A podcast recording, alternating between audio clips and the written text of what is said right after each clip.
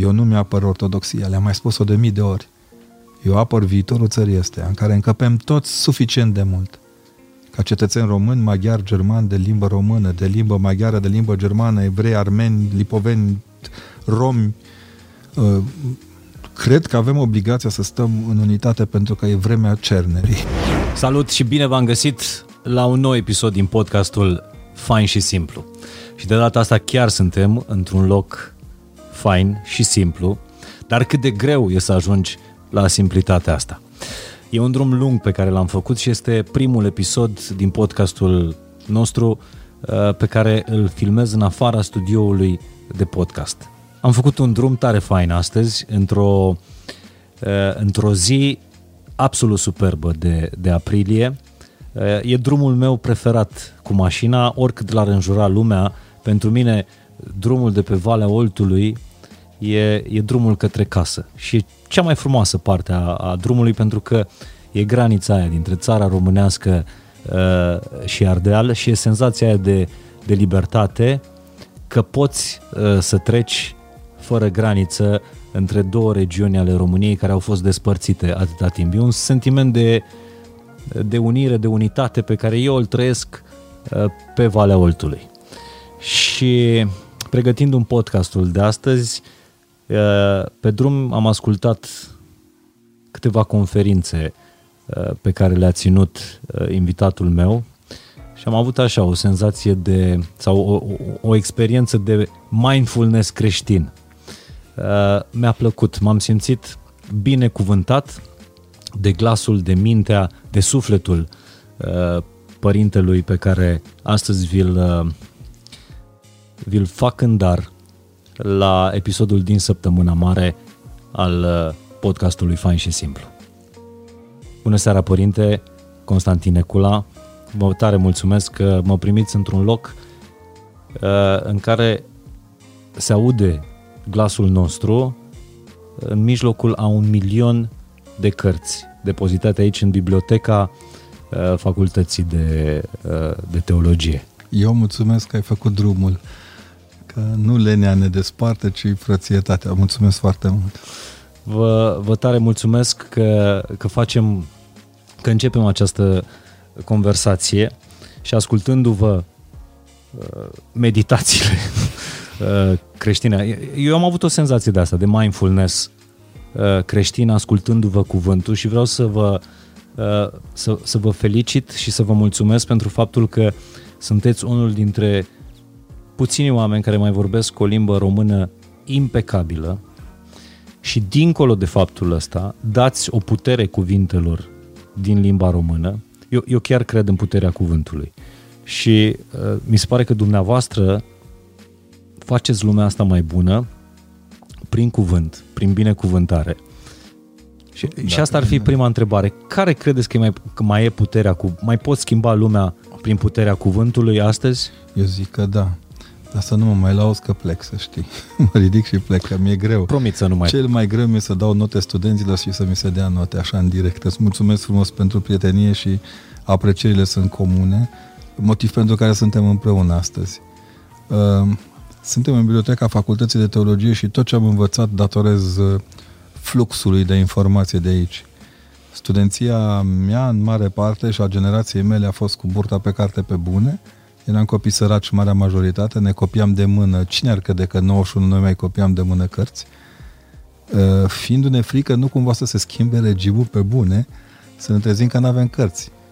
Și tot aici, în capătul coridorului acesta de, de infinit care este biblioteca, în 91 spre toamnă, ca să ne dea burse, părintele Mircea Păcuraru a făcut un efort să spargem un zid Într-un colț al bibliotecii era un zid fals construit în spatele căruia se aflau cărțile interzise de comuniști. Acolo le-au păstrat. Incredibil. Arătându-ne odată că în 48, 50, că în 50 cred că au fost zidite, sub Nicolae Bălan, ei credeau că lucrurile se vor schimba. Cât a, cât a așteptat părintele Păcuraru să spargă zidul la numai Dumnezeu știe? Și ne-am trezit cu niște... un fel de unboxing. Da, cam așa. Și a fost momentul în care am primit în mână, de exemplu, dezrobirea religioasă a românilor ardeleni a lui Silviu Dragomir, care era interzis el. Am primit și un blaga atunci, mi-aduc aminte, Și în drum spre casă era un teanc așa uriaș. Și am plecat de la parter de aici, de la bibliotecă, până la dormitor, la etajul 2. Și când am intrat în clasă, am priceput că am intrat la teologie. Intrasem eu primul pe listă, dar la teologie intri doar când profesorii tăi îți dau cărți. Și ați terminat primul? Uh, da, că n-aveam cum. Luam bătaie altfel. De la mama? Nu neapărat. Uh, am ținut foarte mult la exigența profesorilor mei. Mi-ar fi fost rușine. Cred că dacă nu l-am notă mare, m-aș fi ascuns în pământ. A, era, nu era neapărat rușinea și datoria față de părinți, cât mai degrabă Mama, cred că s-ar fi bucurat, profesor. sigur. Părinții, părinții mei s-au bucurat foarte tare. Când am intrat în facultate, tata citea lista de admis și zice pe locul 1, Nicola Constantin Valer, pe locul 2 cu tare, ce bă, te, nu te cheam și Valer pe tine, nu? Și am zis, da, tată, tu mi-ai pus numele și Valer după nașul meu. Ce, a intrat și a intrat primul. A fost așa o, o bucurie pentru el. Tata dorindu-și foarte mult să facă școală, mama muncind foarte mult la noi, cu noi, împreună cu noi și am constatat în timp că lucrurile de acolo, de acasă s-au păstrat, adică eu rămân uh, în mintea mea cu vacanțele în care citeam. Tata N-am, frizer, nu? Da, un tip hotărât și așa, mi-aș dori să găsesc între, pre, între prietenii mei și colegii mei preoți tandrețea tatei de la lucrul lui de frizer. Și cumva cred că ați ascultat vorbele tatălui. Acum făcând o glumă, spune că vorba frizerului uh, ar trebui să fie un fel de crez pentru toți în viață, capul sus. Capul sus tot timpul, da. Avea și talent, era un om talentat la asta și să știi, cred că datorim, datorăm foarte mult simplității părinților noștri. Erau niște oameni simpli și corecți. În fond, cărțile astea erau dublate de tot ce aflasem acasă până atunci. Datoresc capacitatea asta de lectură profesorii mele de limba română din, din școala generală și profului de, de română din liceu. Prima s-a stins, doamna Rodica Căprău, celălalt domnul profesor Șindrilaru a rămas, am rămas foarte buni prieteni. Să spun, cum am luat Nobel în literatură. Uh, anul trecut m-a rugat să-i scriu pe coperta 4 a unei antologii pe care a făcut-o câteva cuvinte. Să te roage asta, cel profesor la care tu ții ca la Dumnezeu aproape, în vremea liceului, neavând mare apetență pentru Dumnezeu, câțiva profesori erau ca atare, mie mi s-a părut Nobelul pentru literatură. Mai mult de atâta n-am ce spera. Dar părinții ce își doreau să iasă din dumneavoastră? Ei fiind uh, oameni care și-au dorit carte, dar n-au avut parte. Uh, și-au dorit mult să fac facultatea, mama și-a dorit foarte mult să fac uh, dreptul sau ASEU, nu știu de ce era în minte ASEU. Au crezut că fac medicină pentru că am antrenat chimie fizică, o clasă de îndrăznesc să spun, am niște colegi de liceu geniali, sunt foarte mulți dintre ei medici adevărați și îi iubesc ca pe ochii din cap, îi pomenesc cu atâta dragoste pentru că sunt parte integrantă a nădejdii mele în medicina românească. Eu când aud că se înjură medicii, simt că sunt înjurați colegii mei, de aia sar așa la cap tot timpul și sunt ca o fiară câteodată. E nedrept. Știu cât au muncit colegii ăștia mei. Știu cum dintre a noua până între a 12 și-au tăiat toate chefurile, toate plecările, toate, orice altceva și îi vedeam cum își învață anatomie, cum străbat o biologie care era dificilă tare și admiterea în, până în 89 la medicină era bătălia Nagorno-Karabakh, fie vorba între noi. Între timp, am constatat că eu vreau să fac ASEO ca să fiu jurnalist. A fost visul vieții mele să pot scrie la un ziar. Am vrut la să... Financial Times sau la ziarul financiar? E, nu neapărat, că pe vremea lui Ceașcă trebuia să faci o școală de asta, ori ASEO, ori pe la istorie erau niște secții în care... Ca să fii ziarist. Da. N-a știut că trăie și Ștefan Gheorghiu după aia. N-am bănuit că așa se face. Dar mi-a dorit foarte mult și când am intrat în armată în 89, mi-au sărit din cap toate fumurile. În câteva luni de armată eram fresh ca un copil mic. Eu care nu jurasem niciodată până atunci, într-o lună am recuperat toată pierderea de 18 ani. Dar am învățat atunci mai mult decât oricând că dacă ai un vis trebuie să-l urmărești. Și visul meu era preoție. Nu știam de ce când? visez. Între a 10 mi s-a pus. Și unde s-a născut? Undeva în Oltenia, acolo unde cumnatul meu, soțul sorei mele, Alexandru, uh, într-un sat de Oltenia adevărați, la Cățet. Asta e un sat între Dozești, Cuci, într-o zonă absolut fenomenală, subcarpatină, așa, nu departe e Roșia, Mariei Ciobanu. Niște oameni cu adevărat excepțional. Am fost de curând la mormântarea tatălui, cumnatului meu și cuscului, cum se zicea. În mintea mea cuscră, zacuscă, tot timpul s-a jucat rolul ăsta. Uh, au plecat foarte mulți de acolo. Dar când am intrat ca preot între ei am văzut, mă recunoșteau copilul de altă dată. Atât de tare m-am bucurat, atât de tare m-am bucurat. Acolo am petrecut vacanțele adolescenței serioase, 14, 15, 16, 17 ani. Și preotul din sat a fost... Uh, uh Primul, nu, era un preot modelul? care foarte interesant. Nu, nu l-aș fi luat model niciodată pe preotul din sat. În schimb, uh, un student din anul, care atunci termina anul 4 și avea să fie preot în sat, Uh, m-am soțit în toate zilele. Eu sunt convertit la Hristos prin cântarea prohodului. Tata cânta super prohodul. Nu mi-aduc aminte în viața mea, nici când eram uh, ateu așa convins rău de tot, uh, nu mi-am închipuit că deci n-am trăit fără prohodul Mântuitorului. Vinerea Mare era Vinerea Mare. Acum o să vă pun o întrebare, o întrebare tâmpită. Până la ce vârstă ați fost ateu? Păi cred că și astăzi mai sunt așa din când în când. Știi, pentru că ateismul este, un, este o formă de, de raționalizare a lucrurilor religioase și nu mi-am pierdut rațiunea fiind creștin. Cine spune că e ateu pur, habar n-are ce zice. Nu există ateu pur. Există proști care se cred atei și cred în puritatea ateismului lor, dar nu înțeleg că de fapt ateismul este o formă de, de control asupra religiozității, o rațiune excepțional de fină. E foarte dificil să înțelegi asta eu când aud cum vorbesc, acum iar o să zic faza aia cu arici pogonici și o să iau pe coajă. Deci când îi văd că parcă decupează articole de alea de propagandă din anii 50, pe mine mă apucă rău. A evoluat enorm de mult, inclusiv ateismul, materialist dialectic, a evoluat din anii 50. Am și zis că am să cumpăr la câțiva uh, oameni care merg prin studiouri și dau din carapacea lor de sangvinizare interplanetară, o să le cumpăr niște manuale mai noi. Mie îmi place, îmi place o, o, o vorbă de lui Russell Brand uh, care, care spune că de fapt a nu crede în ceva e tot o formă de credință. Da, da. Și ateismul de fapt nu este ateism. Dar să știi, eu nici mi-am pus problema așa. Eu eram un miștocar la adresa bisericii. Mergeam în vișeul de jos la Mătușa Marie, care săraca era de un metru 40, cred că avea. Avea inimă din cap până în picioare. Avea o inimă de un metru 40. Și meream la săpat, la, știu eu, la strânsul gândacilor de Colorado, că asta era mhm. vara. La cartofi. Da, la cartofi. Și întotdeauna eu, gură mare, era, ea săpa cu bunica. Scotea niște prostii din mine, întrebam, păi cum o să fie cu judecata de apoi? Cum se va întinde pământul? Aveam eu dilemele mele matematico-fizice. Și bunica zicea, tu, Mărie, zi ceva, la care mătușa Marie zice, asta e prea deștept să rămână prost. Deci, știi cum? Deci asta era vorba ei și cred că asta mi-a prins foarte bine. N-au clintit și de atunci am învățat credința nu e pe argumente, credința e pe fundamente. Credința nu poate fi argumentată. Nu, nu poți să-ți argumentezi să-ți iubești fetele. Fundamental îți iubești fetele. Asta se întâmplă în viața de zi cu zi. Pe noi, chestia asta cu argumentarea mi se pare cea mai nefericită asumare. De nu mă cer cu nimeni. Pe tema credinței, dacă nu ai să fii sănătos, nu te pot obliga. E o pierdere. Cine nu are credință pierde enorm. Spunea un om tare deștept, zice, uneori mă întreb dacă eu cred în Dumnezeu. Și nu știu ce să răspund, pentru că întrebarea asta îmi naște alte întrebări. Ce înseamnă să crezi în Dumnezeu? Uh, înseamnă doar să declare asta? Înseamnă uh, să declar pentru că face asta? Uite, aș, aș schimba cuvântul declarația mărturisi, mi se pare mai adânc un pic. Da, mărturisi trebuie cumva mai ne... mult decât da, a spune? Decât, da, sigur da. Pe asta e ideea.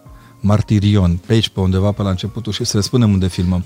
Filmăm între părinții secolului V, suntem la Proclus, Sinesius, la Socrate, Sozomen, asta e cea mai veche carte de istoria bisericii. Aici e Sfântul Chiril al Alexandriei, iar în colț cu tine tu stai cot la cot cu Sfântul Ioan Gură de Aur, iar eu tot cu Chiril al Alexandriei, adică Sfântul Nil, uh-huh. da? că suntem într-o clasă aleasă. Ce astea sunt scrieri da, ale părinților bisericii, bisericii patologia secolele micne, 5, 6, latină 7. și greacă. Da. Undeva mai în spatele tău așa, pe acolo sunt actele martirice și primele texte pe care le avem despre mărturisire. Ce comparăm? Hashtagul Guraliv cu crucea care se asumă prin tăcere și prin mărturisire în mijlocul unui circ care vrea circ și pâine? Uh, ce nu înțelegem din nebunia vremii de acum? Ea nu e schimbată.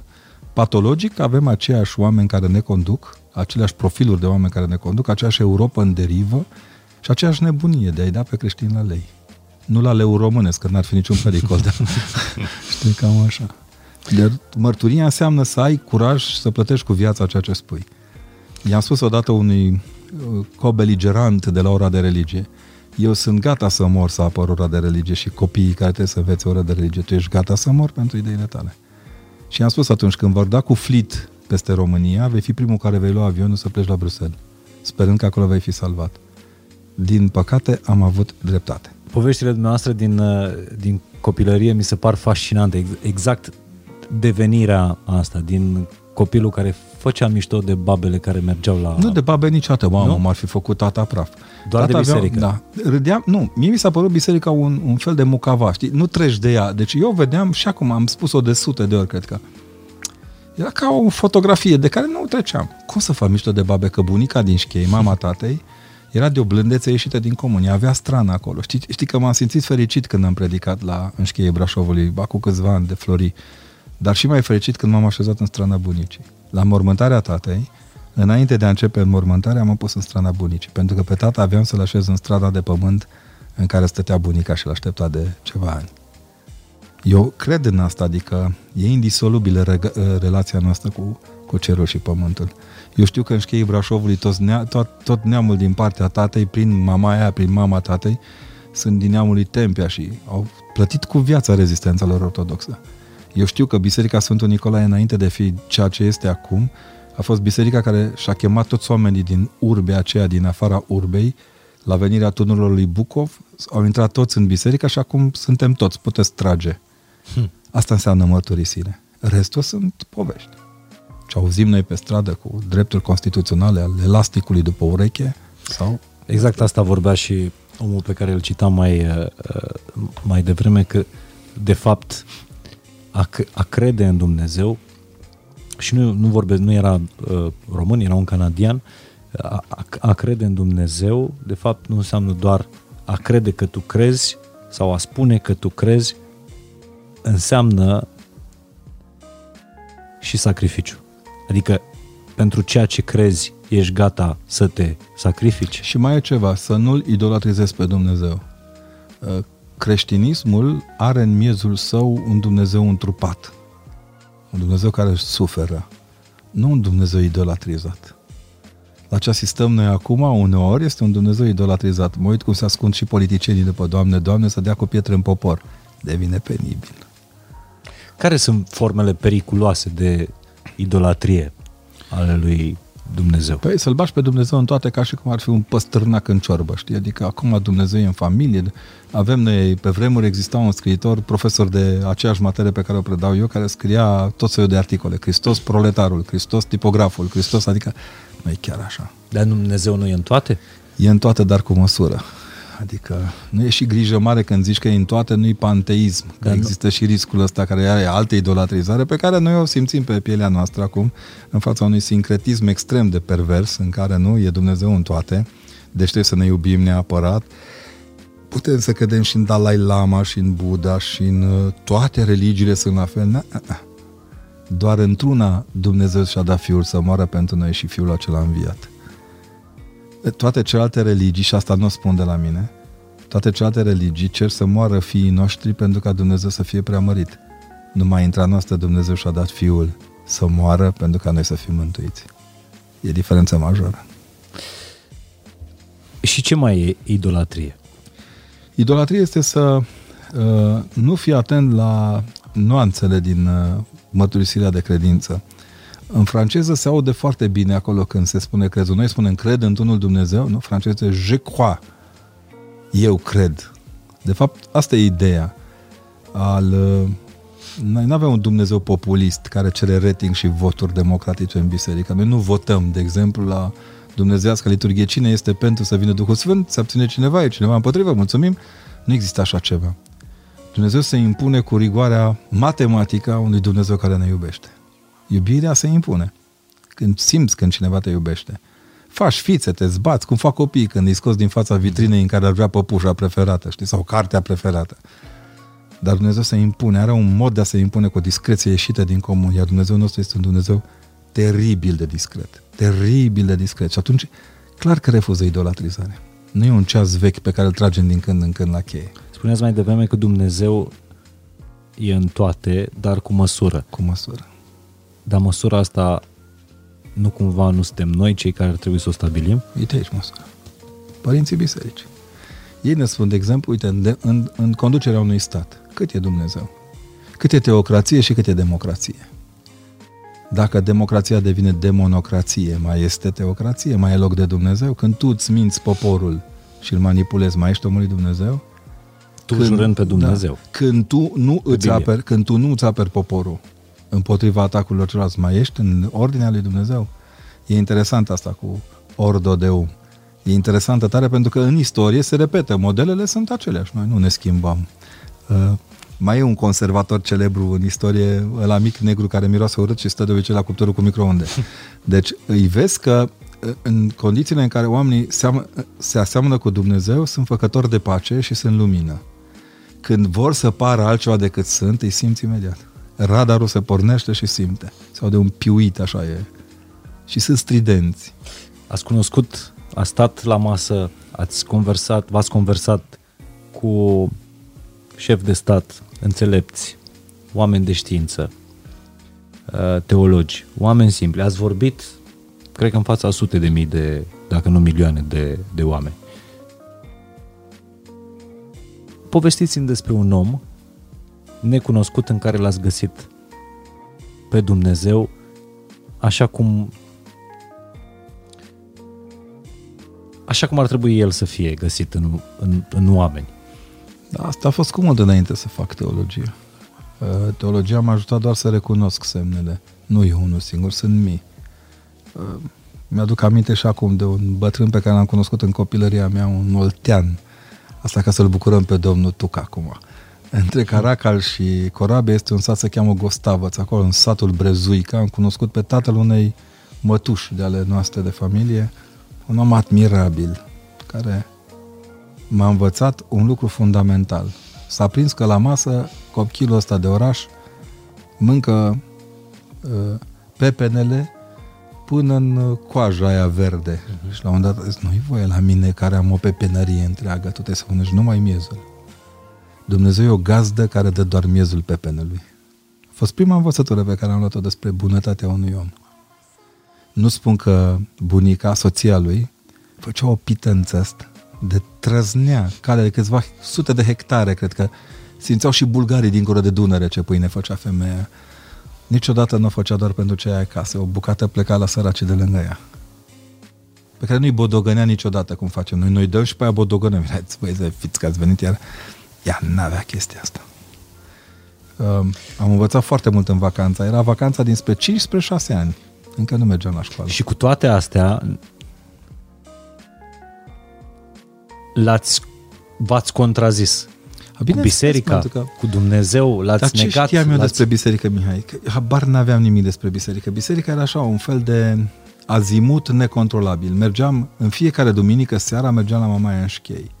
Treceam prin cimitir și prin biserică, tata avea grijă să nu ne spună că mergem la biserică, eu fiind gură mare uh-huh. și comandant de unitate, dădea rău, știi?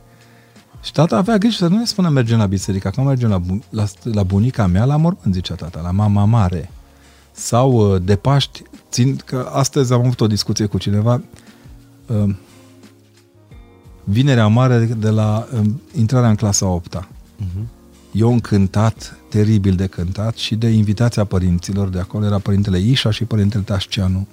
Două fenomene preoțești, fabuloși ca oameni și mi-au dat voie să intru în grupul copilor care îmbrăcați cu niște stihare negre în Vinerea Mare, trebuia să poarte crucea și felinarele în jurul bisericii. Vreo 2-3 ani înainte ne însoțisem pe tata în tur la bisericii de la Sfântul Nicolae, unde pătea toaca, acum n-am mai auzit-o bătând niciodată.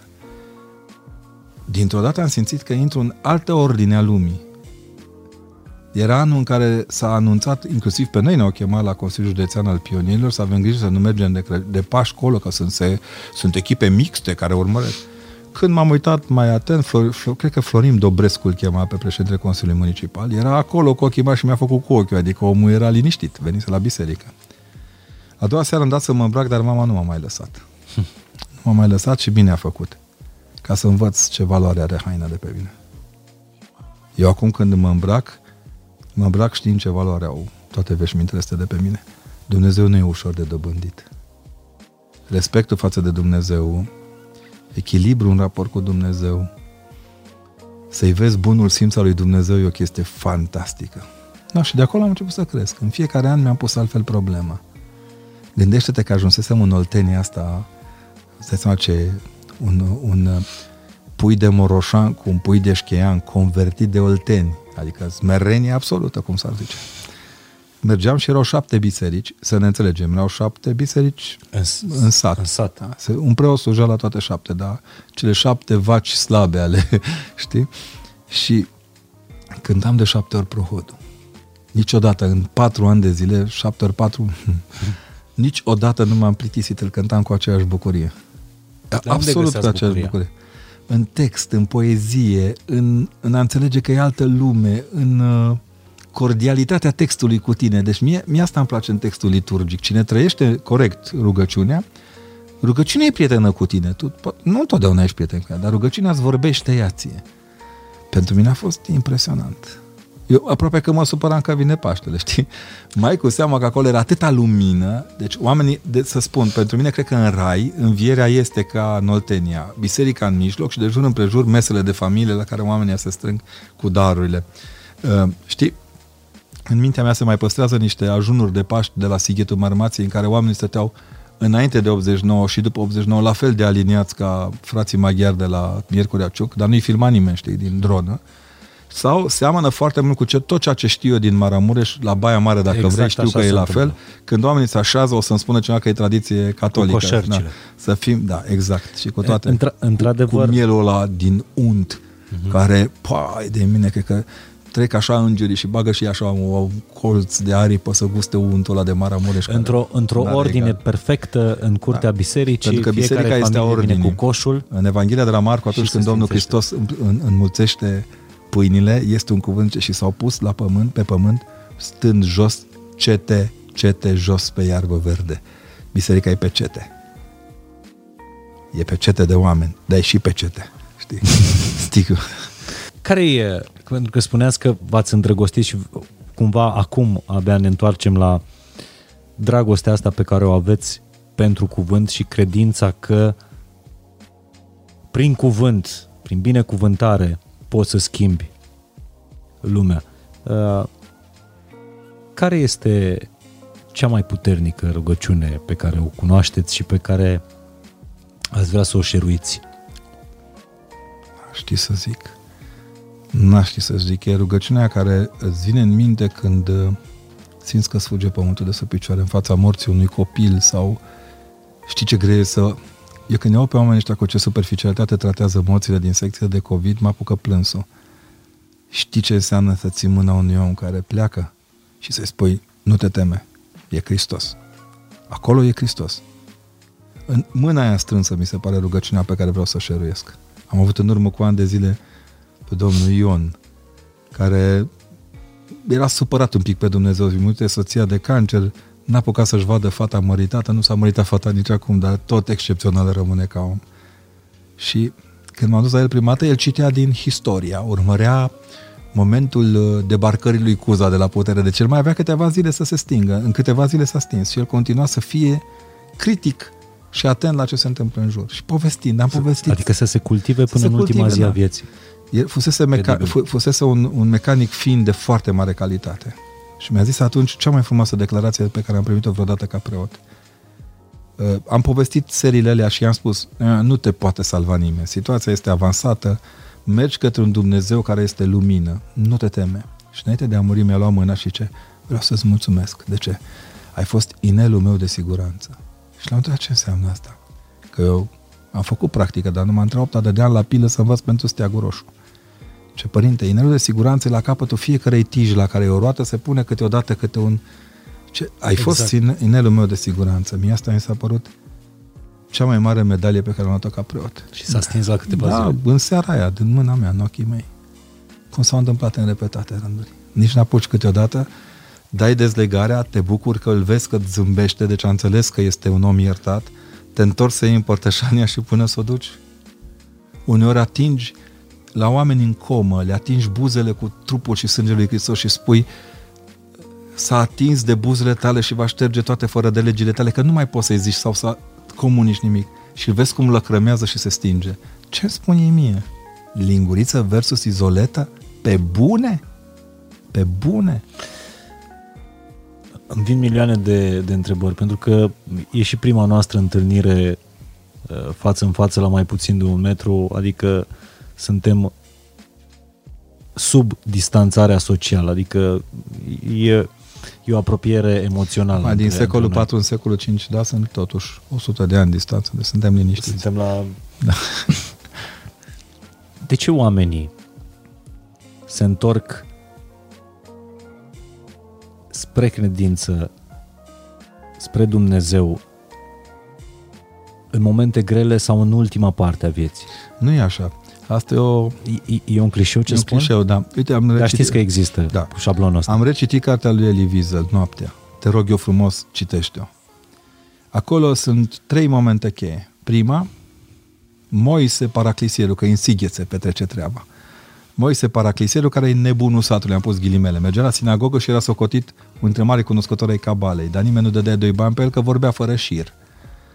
Se împrietenește cu micul Eli și spune la un moment dat uh, o grămadă de lucruri deștepte, printre care una care e superbă, ce la Dumnezeu nu trebuie să afli întrebă, uh, răspunsurile, ci cum să pui întrebările. Mi se pare fabuloasă treaba.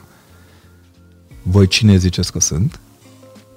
Și la un moment dat, acest Moise este arestat de, gesta, de poliția maghiară, Honvedă, este deportat, ajunge cu cei din ghetoul din afară, ghetoul săracilor, care erau aduși de obicei din Mișeu de Sus, din Borșa, unde n știu că până în 56 moare ultimul evreu din Borșa, care a fost, a fost săraș tare, dar avea o sinagogă superbă.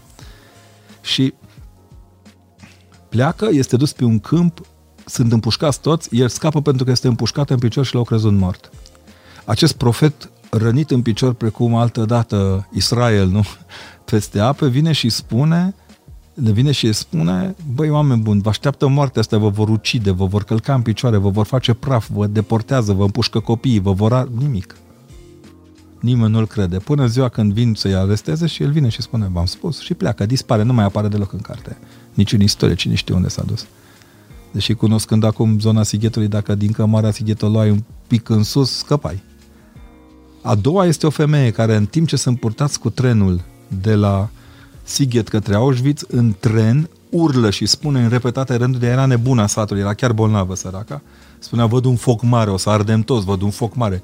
Aveau posibilitatea în vreo două, trei situații să scape. Nu scapă niciunul. Nimeni nu face efortul eliberării. A ajuns la Auschwitz, oamenii mor, clar mama lui Elie Wiesel, primară printre primele și surioara lui mai mică, și la un moment dat, și asta e a treilea moment al poveștii, el se rupe de Dumnezeu, dispare. Deci Dumnezeu pentru el este non grata. Dar este o cheie. La un moment dat, undeva într-un uh, lagăr minor de lângă Auschwitz, un copil de 13 ani este spânzurat. Și cineva din spate întreabă, unde-i Dumnezeu? Dacă Dumnezeu există, unde-i Dumnezeu în clipa asta? Și el, întorcându-se, vine și zice, băi, de fapt, atunci am înțeles că Dumnezeu era cel spânzurat. Deci nu toată lumea simte. Uh, am citit sute de memorii de... Nu, nu-i laudă, asta e muncă. Sute de memorii din lagărele comuniste, din pușcării, din lagărele din Savietskul Saiuzu, din toate lucrurile astea. Și mi-am dat seama, nu știu câta oară, uh, înaintea grozăviilor, Dumnezeu nu ne cere să credem în El. Ne cere să-L lăsăm să creadă El în noi. Să nu ne pierdem omenia. Deci oamenii ăștia acolo, cei care nu și-au pierdut omenia, sunt fabuloși. Sunt fabuloși. Fabuloși. Îmi vine acum în minte povestea lui Arghezi, de exemplu, care, vorba, ca să vă citesc pe dumneavoastră, l-a bodogănit toată viața pe Da. da. Dumnezeu și l-a Trebuie să găsit. citești un roman care nu s-a reeditat la noi. Poarta Neagră se cheamă. Te rog eu, dacă nu-l găsești, am să-l iau din bibliotecă și ți-l aduc. Eu l-am luat undeva dintr-un vechi anticariat. Să-l vezi pe Arghezi de ce nu mai crede la un moment dat în Dumnezeu, când vede în aceeași pușcărie copii nevinovați, oameni care sunt agresați politic, cum e cazul lui care a fost condamnat pentru germanismul lui, și vede pe șmecherii de război care s-au îmbogățit cum plătind șpagă în stânga și în dreapta scapă. Nici eu n-aș fi crezut într-un Dumnezeu care face așa dreptate, dar Dumnezeu nostru nu face așa dreptate. Arghezi este Arghezi. Știi vreunul dintre colegii de pușcăria lui Arghezi? Nu mai știe nimeni de ei. Niște hahalere, niște zerouri ambulante. M-a uitat la slavici, să te acuze ungurii că ești pro-român și să te bagi în pușcărie, să te țină zdravă de tot, un an în lagăr, nu vorba aceea. Însoțit de frumoasa lui uh, ploieșteancă, vorbitoare de limbă, eleva lui Eminescu la limba română, doamna lui de a doua. Iar uh, întors la București să te acuze românii că ești filo-germano-maghiar. Deci în ce dramă a trăit omul ăla? El moare, știi că el este mormântat undeva lângă Buzău, lângă Panciu, pe acolo, pe undeva, într-o, într-un loc frumos. Într-o mănăstire a fost înmormântat și apoi mutat în cimitirul local. Mi se pare... Aici, slavici a rămas slavici. Eilalți, nu știu nimeni de ei. Cum îl cheamă pe cel care l-a lovit prima dată pe Steinhardt în pușcărie? Ex- e incredibil și pot să mărturisesc că în momentul ăsta uh, simt o conexiune incredibilă cu dumneavoastră, pentru că conexiunea nu se întâmplă neapărat între oameni la fel de citiți. Dumneavoastră ați citit biblioteci întregi. Nu chiar biblioteci. Eu eram ocupat să fac emisiuni cu domnul Buzdugan, da. pentru care sunt recunoscător. Prietenul nostru. Buzdugan. Prietenul nostru da. comun. Și exact la Steinhardt mă gândeam în momentul în care ați A, pronunțat Steinhardt și uh, voiam să vă spun cum Steinhardt a găsit, de fapt, libertatea în tu, închisoare. Tu, capui de Moroșan, cam cât sunt și eu, măcar jumate din mine, pentru noi Steinhardt este eliberatorul de energii. În nemernicia mea, ca alt termen n-am, nu m-am învrednicit până acum să merg la Rohia. Atât de, de păcătos sunt. Dar a port, fost asta vară. Ia, îl port pe Steinhardt în, în ficatul oricărei propovăduiri pe care o am la îndemână. Noi, ca studenți, în anii 91-92, Jurnalul Fericirii, dăruind vei dobândi, ne-au schimbat opinia de viață. Și cartea lui Bacu despre Pitești, fenomenul Pitești. Înainte de a exista orice altceva. Apoi a apărut teribil Struțo Camila lui Volkov, în care ne-am șocat toți. Apoi au apărut zecile de mărturii și apoi aici, undeva pe un colț de stradă la noi la Sibiu, a fost, era Asociația Foștilor Deținuți Politici. Oare de ce nu spune foști, câtă vreme îi arestăm printr-o lege nouă? A, le dăm pensii numai unora și altora nu. Asta, Asta de vorbă discutat. cu vreun deținut politic. Nu vreunul, mulți, mulți. Și Incredibil. avea dreptate, adică ați mai simțit la alții Ate... expresia asta a găsirii fericirii, a libertății în cea mai cruntă da, temniță? mulți dintre ei, dar în aceeași măsură am avut și reacția la Eli Wiesel, așa, care nu sunt judecabile. Știi, Mihai, noi vorbim și uneori îi ponegrim pe oamenii ăștia, că sunt între ei, de exemplu, cei care au, au fost copărtași la momentul fenomenului Pitești, pe care noi așa îi privim de sus, boi, cum au trădat aia. Numai acolo să nu fi. La porțile iadului nu încap valorile pe care noi le șmecherim acum. Și m-am uitat, am terminat de curând cartea lui domnului Filip Albu, o, fantastic, drumul cu, cu ghim, ceva de genul ăsta se cheamă. Să vezi un, un tânăr cu minte, crescut românește, autentic, din Săcălăușeni, din Bucovina istorică, cum este atacat și hârit și rupt de, de hienismul anilor 48, 56, 60 și cum după ce l-au descărnat de tot ceea ce ar fi trebuit să fie românesc, osul i-a rămas românesc, fără a face parte niciodată dintr-o mișcare politică propriu-zisă. Scrie perfect românește, gândește admirabil și este în stare să admire în continuare omenia celor din jur. E fabulos. Ori în penitenciarele astea s-a clădit o altă comunitate de români. Există o poveste despre un tânăr, am descoperit-o citind uh, cărțile apăruse de apăruseră la Humanitas, am dat primul volum și aștept un al doilea volum al unui tare drag prieten de și la un moment dat povestește cum luat de pe platforma Uranus, care avea o pușcărie chiar față în față cu ministerul, acolo unde e construită Catedrala Mântuirii Neamului. Deci la talpa Catedralei Mântuirii Neamului sunt sutele de tineri despre care noi nu mai știm nimic. Au fost luați de, luați de acasă, umiliți, bătuți, chinuiți, parte morți, că nu s-au mai întors niciodată acasă. De fapt, noi acolo construim o casă pentru cei care nu mai au la ce casă să se întoarcă. Cine nu înțelege asta înseamnă că a trăit de pomană în România. Ei bine, dintre la Jilava este un moment în care în grupul ăsta de tineri sunt puși în pușcărie copii, sunt și unul dintre ei pare că dă flit gardianului. Mă, îl bătea gardianul ăla de-l rupea. Părea că trece prin el cu privirea. Uh-huh. Până la urmă unul dintre ei se prinde. Copilul era surd. Îl bătuseră atât de tare încât i-au spart în panele. El ar fi vrut să execută, dar nu mai putea să înțeleagă nimic. Niciodată Dumnezeu nu va ierta pe cei care nu s-au pocăit pentru asta. Niciodată. Cei care au crezut că asta e normalitatea. Cei care cred în continuare că nu vor da seama înaintea morților de la Stalingrad sau din Tatra. Că tot s-a stins domnul Sabău, nu Nicolae Sabău și avea cântecola pentru tata. Cine nu înțelege câți copii români au rămas fără tați în al doilea război mondial pentru orgolile politicienilor și pentru nestatornicia lor, uh, nu vor fi iertați la judecata istoriei, iar Dumnezeu nostru și un Dumnezeu al istoriei.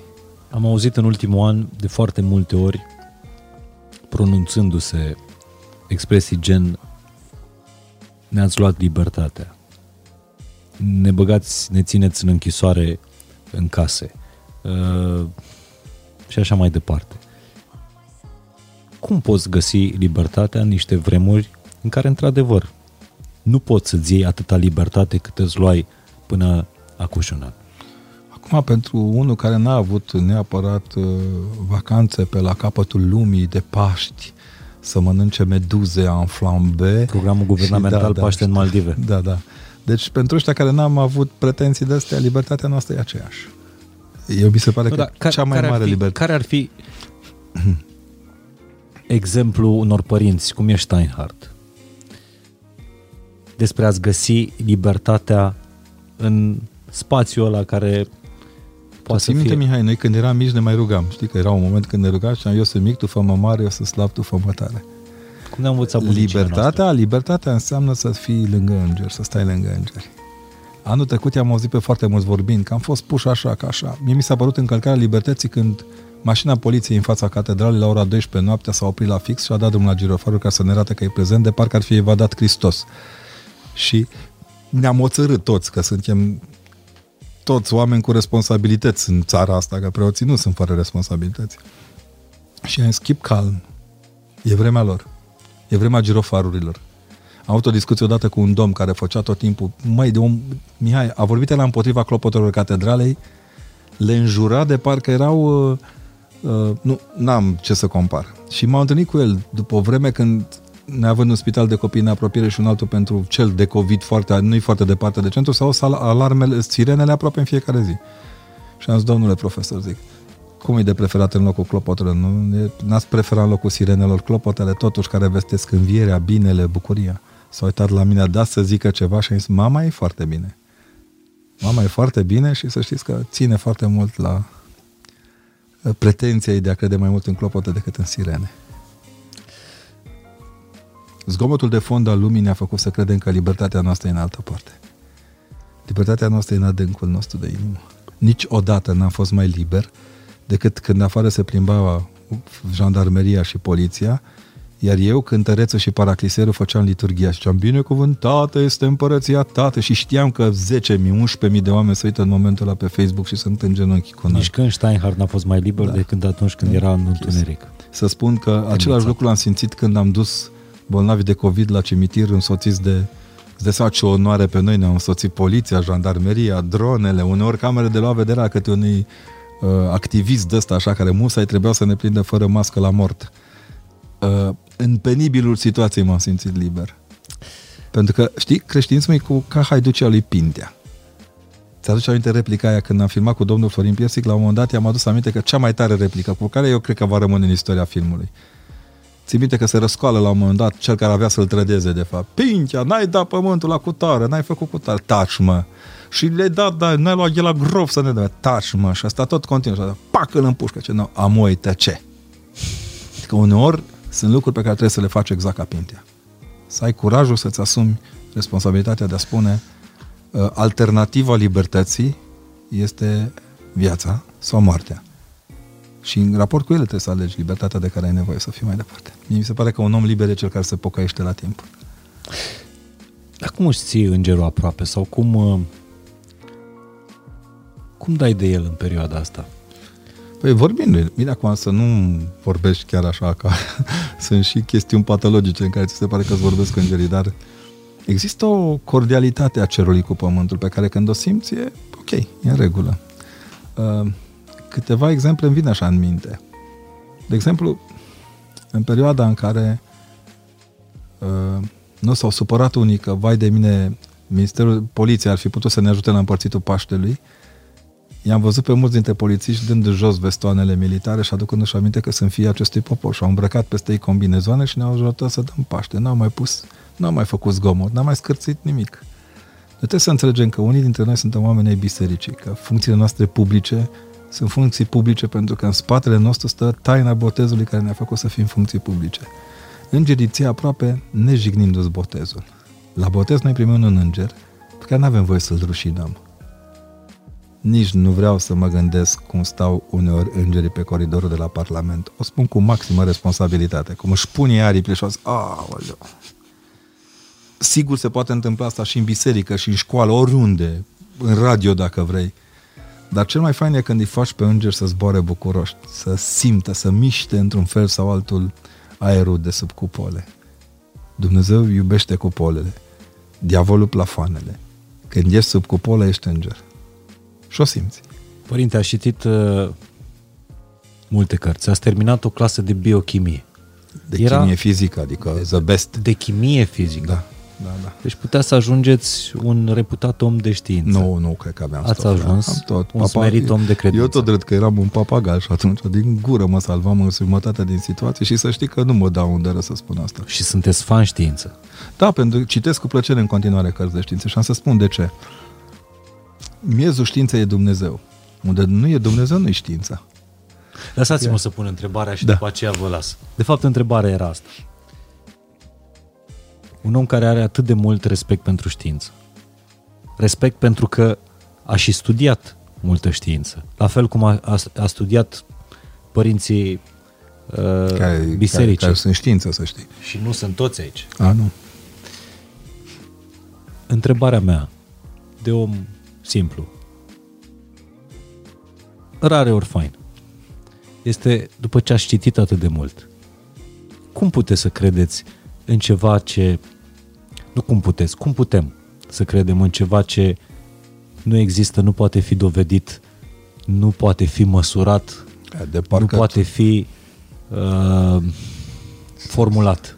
Să știi că formula Tatăl, Fiul și Duhul Sfânt e mai dovedibilă decât E egal cu MC pătrat. să fim serioși acum. Eu m-am lămurit. Noi, cei care se dau oameni de știință și neagă pe Dumnezeu, cred în SF-uri.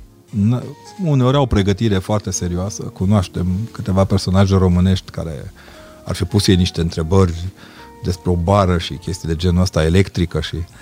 Uh, Știința este o chestie care te apropie de adevăr. Când știința îți dă dreptate, nu înseamnă că e știința adevărului.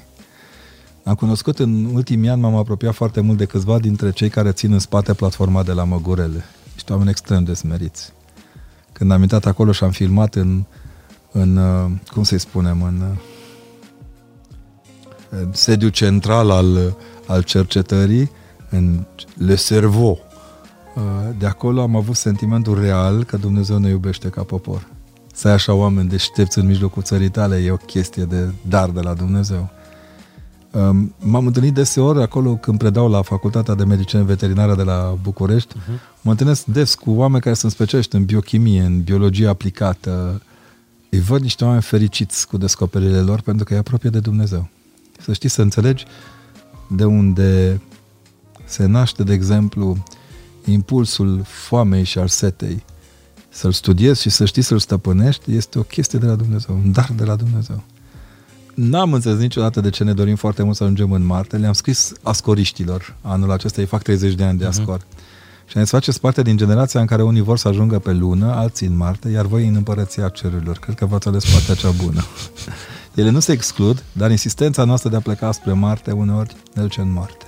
Eu vă și zic de ce se dorește Nu știu. uh, colonizarea planetei Marte. Acolo nu-i COVID sau? Pentru că ci că e pe gata, asta spune Elon Musk, Da, da. că ci că suntem cam pe gata. Suntem Pe pe, pământ. gata, suntem pe gata din momentul în care Hristos s-a urcat pe cruce. Acolo s-a pornit ceasul mântuirii noastre. Restul se povești. Eu m-am distrat, i-am văzut pe mari asceței științei din România, cum aplaudau ei, țin de când a ajuns sonda aia acolo pe fai de mine, excepțională minte omenească. 20 și ceva de miliarde de dolari ca să ajungă o jucărie pe o planetă în care nu vom călca niciodată. Mie mi se pare o chestie excepțională din punct de vedere tehnic, dar tehnica nu întotdeauna e știință. Că dacă tehnica ar fi știință tot timpul, ar trebui să-i felicităm pe cei care au inventat câteva arma, uh, arme și câteva elemente de ucidere în masă.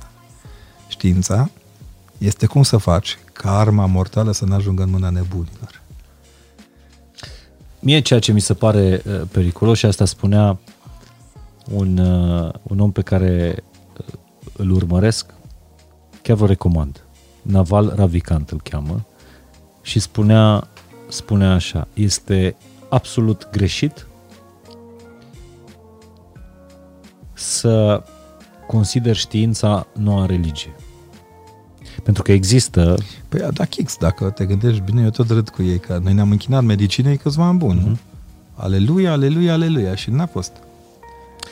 Nu de acolo a venit și nu de acolo va veni soluția. Eu sunt convins. Tot respectul pentru efortul dar se vede clar că omul are limite. Ferească Dumnezeu că nu o să mai aibă omul limite. Mi-a, mi-a, mi-a spus de, de medicină și m-a întrebat uh, cineva săptămâna trecută Morare, tu până la urmă am înțeles, te-ai vaccinat, mai faci glume la radio despre vaccin. Până la urmă, tu crezi în vaccin sau nu crezi în vaccin? Și am zis, bă, dar unde am ajuns dacă am ajuns să ne punem întrebarea dacă eu cred în vaccin sau nu cred în vaccin? Eu ajuns? pot să am încredere în oamenii care au dezvoltat vaccinul ca să nu mă duc cu, cu capul pe câmpii. Am încredere în oamenii care mi-au făcut cafeaua asta, am încredere în oamenii care au... Dacă ai să încep să tremur, nu răspund. Da, de la cafea. da. A, credeam că de la vaccin. Am încredere în oameni, dar de crezut e altceva. Cred în Dumnezeu. Ați văzut că oamenii cumva confundă încrederea cu credința.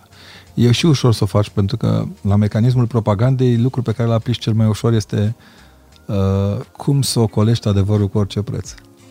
Și în ultima vreme am văzut pe oameni sunt mai dispus să creadă o minciună ordinară, nu zic chiar linguriță versus uh, izoletă că bate la ochi, decât să caute și să-și asume o opinie.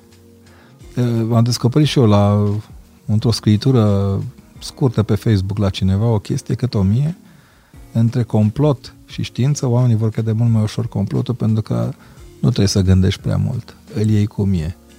Aici e greutatea preoției preotul trebuie să rămână mediator. Și pro-complotiștii și pro-științiștii trebuie să se găsească vise. Da, să, să, să, eu cel mai, cel mai mare punctaj l-am luat când pro-vacciniștii m-au făcut antivaccinist și antivacciniștii pro-vaccinist. M-a durut foarte mult, am făcut pasul în spate, am lăsat să-și vadă de treabă. Din fericire am avut dreptatea nu știu câta oară în ceea ce privește echilibru de valori și echilibru de cuvinte în România. Suntem un popor care vorbim prea mult și am uitat cuvintele. Nu mai avem conținuturi se aruncă foarte ușor cu cuvinte. Îți fără dau un exemplu. Fără pe, să realizăm puterea. Pe mine m-a durut că un lider politic marcant i-a făcut fasciști la un moment dat pe cei care ieșeau în stradă. E foarte greu să-i spui unui om fascist. E un atac la Holocaust să nu folosești cuvântul corect. Curântul trebuie folosit cuvânt uh, corect pentru că epuizându-l în prostioare de astea de pe borduri, riști că altă dată când copiii vor auzi despre fascist să creadă că e ăla șeful galeriei de nu știu unde. Ori n-a fost așa. Trebuie să învățăm să ne respectăm lucrurile. Pentru mine, de exemplu, uite, am să-mi îngădui să povestesc, dacă îmi dai voie două Vă minute. Ne întorceam de la Praga cu un grup de copii de tineri de la Oastea Domnului. Fusesem acolo la un congres. Reușit. Noaptea am hotărât să plecăm la Auschwitz. Pe drum le-am zis, vreau să vizităm Auschwitzul. Erau anii 97, 98, pe acolo, pe undeva. Cred că 97 totuși. Văzusem Italia, era mai dezghețat decât ei, dar eram copil ca ei în vremea aia. Când am ajuns la granița cu polonezii, nici nu știu că ne trebuie viză. Am pus o icoană mare a Maicii Domnului din Kazan la și ne-a întrebat la unde vreți să mergi. Și am zis, Auschwitz. Vrei să vizitați? Zic, sunt studenții mei și vreau să vizitez. Du-te. Ce aveți bani de motorină? Zic, mă gândeam, noi mai aveam ceva bani. Da, a venit... Deci, șeful controlului pașapoartelor din granița între Cehia și Polonia ne-a oprit din drum în vamă și a venit și ne-a dat niște bani și a zis, luați să aveți pentru benzină. Da? Am ajuns, eu n-am făcut nici cum în mintea mea relația între Auschwitz și Ozviece, dar nici cum, parcă mi-a luat Dumnezeu mințile, dar bine mi-a făcut că mi-a luat mințile. Pentru că ne-am plimbat în toată zona, aproape o noapte întreagă și la sfârșit de tot am ajuns în fața Auschwitzului și am dormit o noapte acolo. Eu am citit toată noaptea la psaltire că era un frig de nu puteai dormi și am zis dacă toți sunt aici să fac ceva pentru oameni. A doua zi de dimineață, pentru că Auschwitz-ul propriu se deschide mult mai târziu decât Birkenau, ne-am dus dis de dimineață pe poarta care era întredeschisă și am intrat în Birkenau să o vizităm. Și am ajuns în zona Sonderkommandoului, acolo unde altă dată nu locuiau cei care cărau cadavre la, nu spun, toți, toți cei din mașini, din microbuzul ăla, am fost muți ca niște pești. Și acolo ne-am gândit între paturile alea, între priciurile alea, sigur curățate și în care sper că măcar materia aia să fi uitat ce s-a întâmplat. Hm. Ne-am apucat și am cântat. Una dintre fetele de acolo, asta soția editorului meu și prietenului meu, Romeo Petrașciuc, Elena, s-a apucat să cânte La râul Vavilonului, o cântare de la oaste scrisă de fratele Traian după psalm, excepțional de frumos cântată. În timp ce noi cântam acolo și ne rugam, a avut un grup de evrei din Tel Aviv, după aia am aflat că erau din Tel Aviv, cum s-ar spune, niște perciunați, cum le spun unii, cu, fără, cu lipsă de măsură, pentru că oamenii erau, și prin asta își, își mărturisesc o foarte mare relație cu Dumnezeu, o foarte mare apropiere de Dumnezeu. Și au stat, n-au mișcat, zic, acum să vezi ce ne auzim. Când acolo au venit, plângeau. Și unul dintre ei vorbind românește. La cântarea ortodoxilor. La cântarea ortodoxilor. Unul dintre ei românește a venit și că vino să te îmbrățișez, părinte. N-am crezut ca rabin vreodată că am să spun asta. Este o onoare să fac parte din poporul român. Și era rabin la Tel Aviv în vremea aia. Și pe aceea în grup ne-am dus de acolo și ne-am închinat acolo unde se păstrează pe niște pietre tombale în limba română, în toate limbile celor care au suferit acolo, să spună că e și în limba română acolo. Da? Și ne-am dus și am mai cântat împreună. Ne-a unit ceva. Moartea celor dinainte nu e făcută să ne dezmembreze ca popoare.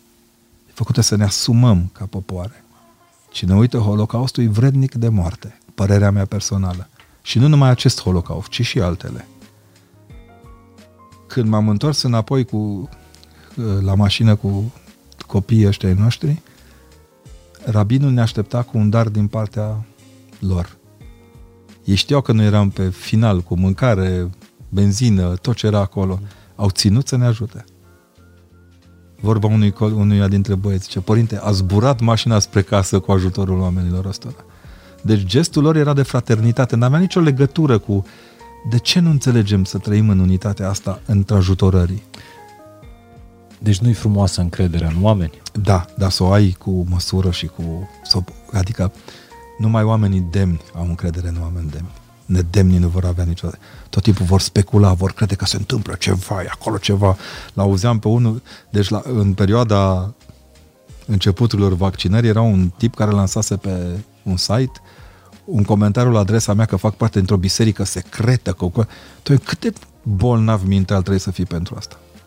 Și cine îți dă dreptul în boala ta să umpli lumea cu minciunile tale? Acum eu în micimea mea spun așa, că eu nu pot să cred în știință, dar pot să am încredere în știință pentru că știința este uh, este făcută de oameni și de crezut cred în Dumnezeu, așa un iar dar, încrederea, uh, credința în Dumnezeu mă întărește încrederea în oameni. Ia hai, te gândi vreodată ce dar mare este descoperirea genomului uman? Când am mers cu copiii mei în vizită în colegiul unde a fost descoperit genomul uman, era desenat pe jos chiar la intrarea pe poartă. M-am gândit de atâtea ori în algocalminul ăla care ne drege de dureri de masele, îți dai seama câtă știință și câtă dragoste pentru noi. Uh, nu mai zic în eu am fost foarte marcat întotdeauna de viețile oamenilor de știință, care au fost niște apostoli săraci. Fițoși ăștia chiar cheltuie miliarde pe medicamente pentru tot felul de prostii, n-au nicio legătură cu, cu, cu frumusețea oamenilor de altă dată. Gândește-te cum a trăit Pascal sau cum a, știi, adică... În momentele în când am stat în câteva rânduri în preajma lui Leon de Năilă, mi s-a părut că stau lângă un călugăr Pe da. din Atos. Dacă fără ascetism nu există știință. Exact. Știința este foarte un, un, un foarte bună școală de ascetism. Adică trebuie să stai voia. Deci când ei sunt la bere, tu stai cu ochii în microscop. Când ei se uită la un meci de ăsta trucat de cele mai multe ori și mizer cu datorită vreunui albitru de ăsta care a uitat unde e fluierul, tu trebuie să stai acolo, să faci față.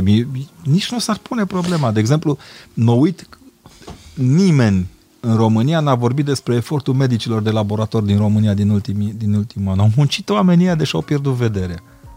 Și tu vii mie și începi să-mi faci teoria chibritului pe... Nici nu mai știi să scrii CH3, COH, adică, știi? Și Leon Dănăil îmi spunea într-un uh, interviu acum niște ani că de fapt el operând un stadion de fotbal pe creier. Da, da, da. Că de fapt prin mâinile lui lucrează Dumnezeu. Eu cred asta și cred în foarte mult. De exemplu, eu sunt foarte... Pentru mine, neurologia a fost așa și o chestie sensibilă și o chestie în care mi-aș fi dorit să profesez. și am printre prietenii mei niște neurologi de mare calitate. L-am avut și pe domnul profesor Bejunariu, Dumnezeu să-l odihnească. Mi s-a descoperit un continent cu totul și cu totul special în fața comiților a tot ceea ce înseamnă crize epileptice, înseamnă ceea ce înseamnă boli ale, ale neurologice. Să știi că uh, simt enorm de multă lecție date de Dumnezeu lumii. Ori omul de știință descoperă aceste lecții și ni le propovăduiește. El nu poate spune ceva ce nu este. Dacă spune ceva ce nu este, minte numai om de știință. Există o carte celebră în italiană, e finalul pseudoștiințelor. Lucruri care păreau la un moment dat așa făcute să știe toată lumea și să fie... Am avut o discuție odată cu un medic care ne explicase ce s-a întâmplat la operația unei fetițe, un medic cardiolog cunoscut, care a și fost ministru al sănătății foarte puțin timp, și ne explicase uh-huh. cum a făcut, cum i-a înghețat tumora, ce a făcut, cum a lucrat. Și la un dat, cineva zicea, părinte, nu puteți să ne explicați așa mai pe limbajul nostru și mai al proștilor, ca să nu zic mai altfel, la care domnul doctor a spus, îmi pare rău, da, medicina nu e pentru oamenii care nu-i pricep limba. Foarte finuț a zis. Adică există profesii care au că îți trebuie un maxim de exigență în ceea ce faci. Ca în preoție. În preoție trebuie să fii exigent. Nu poți să spui, uh, nu poți să fii sincretist în valori. Alba e albă, neagră e neagră. Ce zice Mântuitorul? Ce este da e da, ce nu e nu e nu. Punct. Restul nu e de la Dumnezeu. Cum ne putem întări întâi încrederea în oameni, cum ne putem întări credința, pentru că eu cred că suntem într-o perioadă în care lucruri, lumea asta e, e într-o gravă suferință și pentru că s-au dărâmat uh, temeliile astea, le încrederii. Cred că primul exercițiu care trebuie să-l facem e cel de răbdare. E cel de răbdare, să avem răbdare cu noi, cu cei de lângă noi, să ne are Părintele Zaharia Zaharu nu titlul la o carte, un citat din Sfântul Apostol Pavel. Lărgiți și voi inimile voastre. Că trebuie lărgite inimile. Suntem prea, prea fițoși în creștinismul nostru.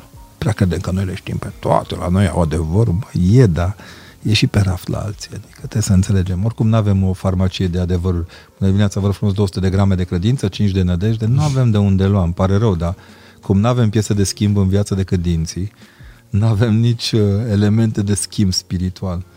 Eu am rămas foarte impresionat de modul în care oamenii se pot schimba în viață, în funcție de lucruri. Acum, trebuie să spun și că aia cu dei prostului puterea ca să-i vezi ce poate, pielea e valabilă, dar în aceeași vreme am văzut și ce înseamnă să-i dai omului de caracter puterea și când pielea lui rezistă la mărșăvile din jur, caracterul lui să primeze și să-ți dovedească că poate duce o cruce în numele comunității și că poate spori din ea valori care cu adevărat devin importante. Eu cred că cred în oamenii care au curaj să ridice crucea. E ca la, cum să spunem, ca David în fața lui Goliat. Puștiul ăla a avut curaj să ia praștia și să-l lovească pe Goliat. Atât. Trebuie un curaj. Chiar dacă pare inegal ce se întâmplă cu noi. Moartea e mult mai, cotropo- da, mai pentru, pentru curaj îți trebuie o inimă mare și pentru o inimă mare trebuie să-ți lărgești inima mică. Da, și știi că Dumnezeu nostru, din spatele micimii noastre, noi avem un Dumnezeu foarte mare. Deci noi nu, nu înțelegem că în spatele nostru e un Dumnezeu mare care ne ține spatele, adică... Da, da, aveți un program de ăsta de antrenament pentru lărgirea inimii? Păi, Doamne Iisuse Hristoase, Fiul lui Dumnezeu, miluiește-mă pe nepăcătosul, este tempoul de luptă. În timpul postului sau de miluiește-mă, Dumnezeule, miluiește-mă, nu? Cântarea de la canonul Sfântului Andrei Criteanu.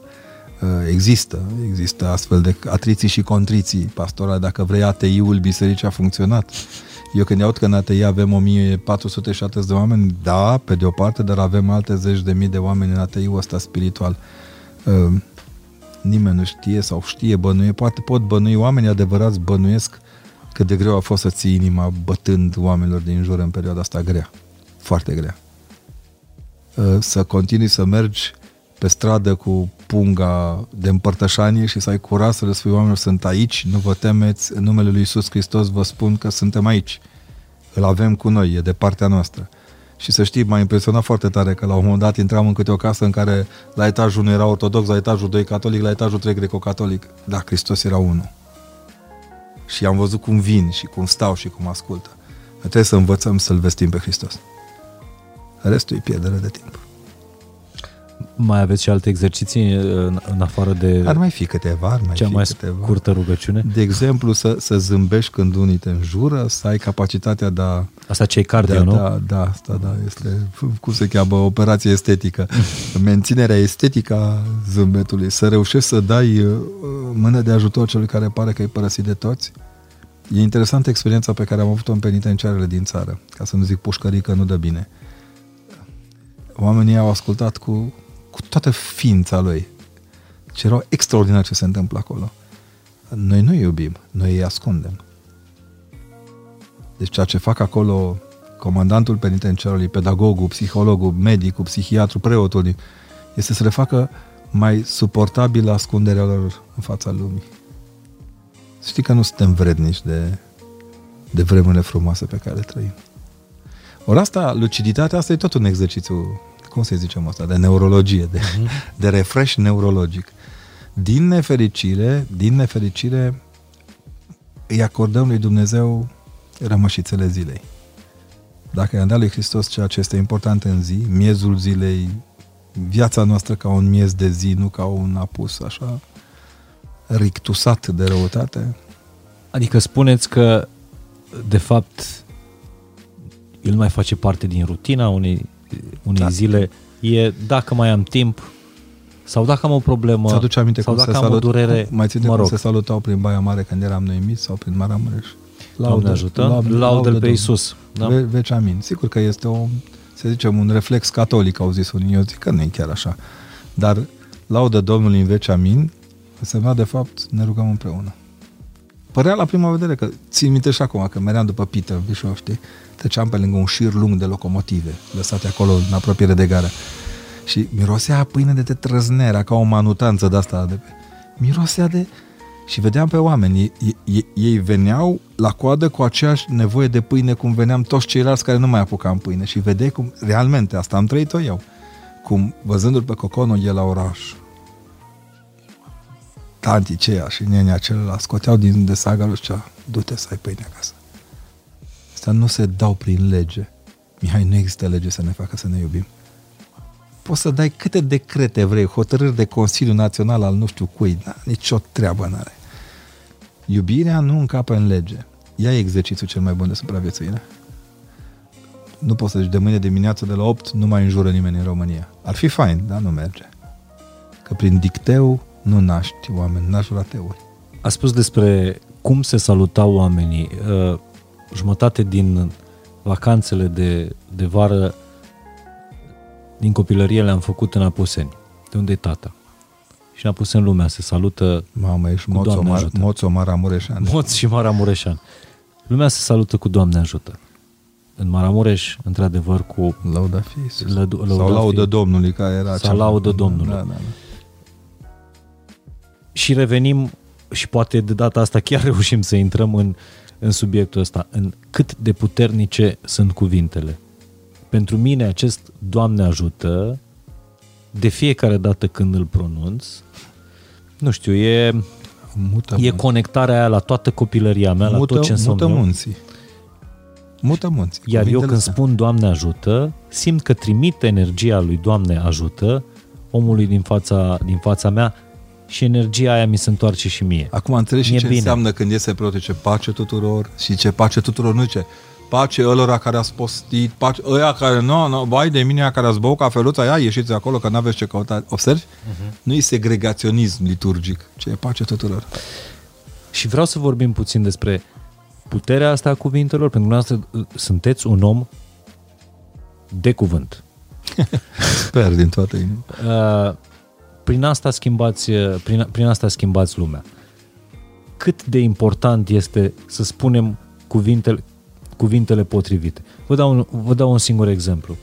Și e din neuroștiință. Creierul copilului e în dezvoltare în primii ani. Copilul cade și există două variante. Părintele care vine și spune vezi ce ți s-a întâmplat dacă nu mai ai ascultat? Data viitoare să nu mai faci. În sufletul copilului, în, în sufletul, în creierul copilului se instalează frica. Sau există părintele Doi, care vine și spune când copilul cade, ridică-te.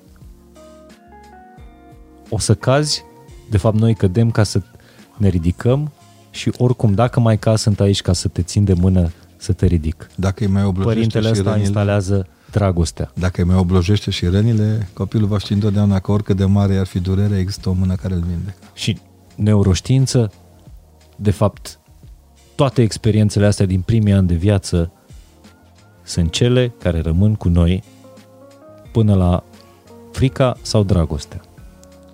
Apropo de cuvinte, Eu cred că neuroștiințele nu fac decât să descopere ceea ce au spus de la început părinții bisericii. Că omul e ființă educabilă, că oricât de mare ar fi căderea, vorba Părintele Stănilui când că asta e să cazi cu fața în sus. Asta e regulă. Dacă pici cu fața în sus, ești salvat. Am găsit la Sfântul Marcu Asceto și și la Sfântul Ioan Scăraru o expresie aproape asemănătoare. Sfântul Ioan Scăraru chiar spune la un moment dat în cuvântul 4 sau 5, cred că are acolo, când spune că oricât de mare ar fi căderile, trebuie să nădejdu- nădăjduim întotdeauna că ne ridicăm, adică nădejdea să fie mai mare decât căderea. Asta e un aspect. Dar forța cuvintelor vine de la Dumnezeu, adică e darul lui Dumnezeu. Un exemplu care mi-a, l-am descoperit în viața Părintelui Ioan Iovan, cel care a trăit lângă Târgu Mureș și a fost duhovnicul maicilor de la Vladimirești. Părintele spune că e luat odată și dus la Jilava să fie reanchetat după o perioadă lungă, aproape se dobijnu- cum zice, se dezobișnuise de bătaie, știi? Uh-huh. Și este lovit foarte tare. Se pune să aleagă din niște cătușe, trebuia să fie reîntors la Gherla și se dau să aleagă cătușe, culmea că a ales niște cătușe americane, nu rusești, care aveau o, o hibă. Când trăgeai de ele se scurtau știi? și se strângeau în jurul mâinilor. Și părintele din nefericire a căzut de câteva ori. Gardianul a dat în el cu o sete, îți dai seama de când nu mai prinsese el pe cineva bătând, că se instalase un pic frica după fenomenul Pitești, Țurcanul murise împușcat la Jilava și ei deja luaseră frica să mai lovească. Dar asta când a prins a dat de-a rupt. Toți așteptau ca părintele să reacționeze, să urât și să zică, băi, te, te dau, te raportez la comandant, se putea. Deci în vremea aia a început să, să se poată. Părintele se ridică în picioare, era lovit, era vai de el, cu noroi, cu cătușe la mână. Iar eu, nevrednicul preot, cu puterea ce mi este dată, te iert și te dezleg de toate păcatele tale. Asta e forța cuvintelor. De ce crezi că le e frică de biserică, Mihai, câteodată? Societatea nu iartă. Statul nu iartă niciodată. Uneori intri în pușcărie de 10 ori pentru aceeași greșeală. Și au grijă să te țină acolo mult. Biserica zice, iar eu, nevrednicul preot și duhovnic, prăpăditul ăla de popă, ăla înjuratul, călcat în picioare, aruncat un zeama de varză tuturor condițiilor ăstora politice. Cel mai mare arhistrateg geopolitic al României e preotul.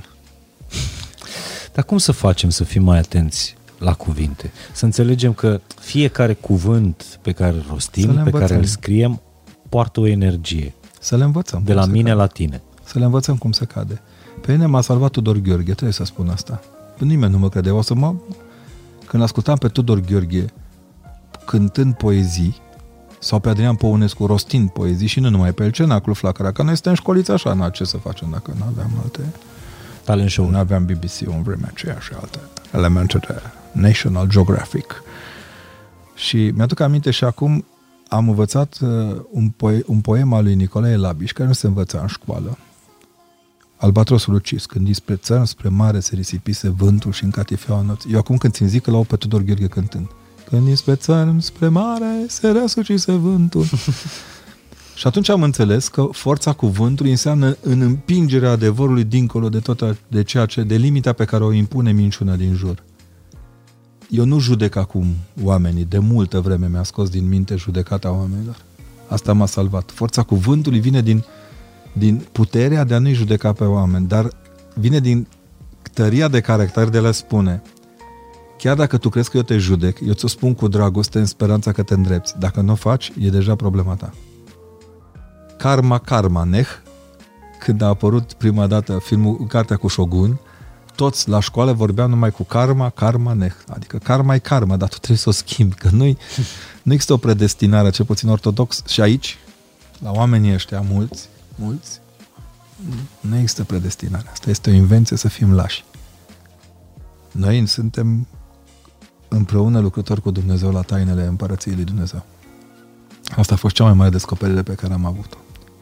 Și am simțit-o foarte puternic când murind tata, strangulându-se oarecum intrarea în cimitirul din Sfântul Nicolae, am rămas singurul preot care l-am însoțit pe tata la groapă. Iar acolo la groapă am deschis molitvelnicul și am rostit rugăciune de iertare. Nu se cade ca fiu să-ți ierți tatăl. N-ai voie să-l n-ai voie să crezi că ți-a greșit vreodată un tată.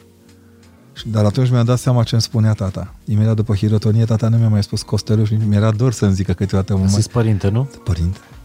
Tot timpul spunea părinte. Și fiul meu, care era mic atunci, zicea, hai părințele, hai. Deci era mic Costel atunci. Îi spunea așa. Știi ce? Mi se pare atât de firesc ca omul să vadă în tine ceea ce vei fi. Eu le spun studenților că un cuvânt din Aristotel, cine se pregătește este deja. Cine vrea să păstreze puterea cuvintelor, trebuie să se crească pentru asta. Uite, îți dau un exemplu, care la prima vedere e o nimica toată. Domnițele astea care vorbesc ca ginecologul, știi, când bodogănesc ele pe stradă, ele se vor și mame la un moment dat. Dar dacă tu ți-ai spurcat gura cu cuvinte proaste, cum te va crede copilul când tu ai să lege noaptea, în prima noapte cu febră și o să spună nu te teme, e mama lângă tine, uite, mama este lângă tine și are forța să te vindece. Crezi că o va crede? Nu, pentru că a pierdut valoarea cuvintelor țățismul ăsta parlamentaresc. Cum să-i cred eu, jur credință patriei mele, când ei au făcut din patrie o parcare pentru interese personale? Cum aș putea crede asta? Când eu i-am auzit, sunt niște țațe cu ifose, jumătate din mulții care i aud vorbind despre țară. Nu știu anii de domnie lui Mihai Viteazu. A, bine, asta nu se învață nicăieri la școală, nu e nicio problemă. N-am curat să întreb nimic. Dar când cuvântul, cuvântarea devine binecuvântare, când reușești să taci și să se împlinească în inima ta ceea ce ai spus. Știi ce e cel mai greu unui predicator? Să se acordeze cu predica lui. E o pildă care mie, fuh, creează frică tot timpul. Uh, se spune că era un predicator foarte bun, predica absolut remarcabil. Ca om era o lepră. Și oamenii au zis, părinte, ori te urci la învon și nu te mai dai jos, ori nu te mai urca la învon că nu te mai credea. Asta e greutatea trăirii cuvintelor pe care le-ai de împlinit. De aici greutatea preoției. Îmi vine și mie câteodată să bodogănesc. De-aia nu mă mai uit la fotbal, că mă scapă gura. Și încerc să egalez cât pot de mult ceea ce spun cu ceea ce cred și cu ceea ce simt. Uh, și am mai învățat un lucru, bunica, moroșanca mea, mi-a zis numai te băi, coco, să fii sincer. Să nu iei de pe săraci și să fii sincer să ai curaj. Când nu crezi, să zici, doamne, nu cred. Ți minte, cred, Doamne, ajută necredinței mele. Una dintre cărțile mele de predii se cheamă Iubesc, Doamne, ajută-ne iubirii mele. Cred că suntem limitați, nu putem fi perfecți, nu, nu suntem curent de 24.000 de volți în permanență. Suntem în o prăpădită de baterie Duracell care se și mai topește câteodată. Da? să ai conștiința că dincolo de fiecare încercare e acolo spatele la tare care e Dumnezeu. Cu Dumnezeu trec și zidul, zice psalmistul. Nu-l ocolesc, nu-l dărâm, trec zidul.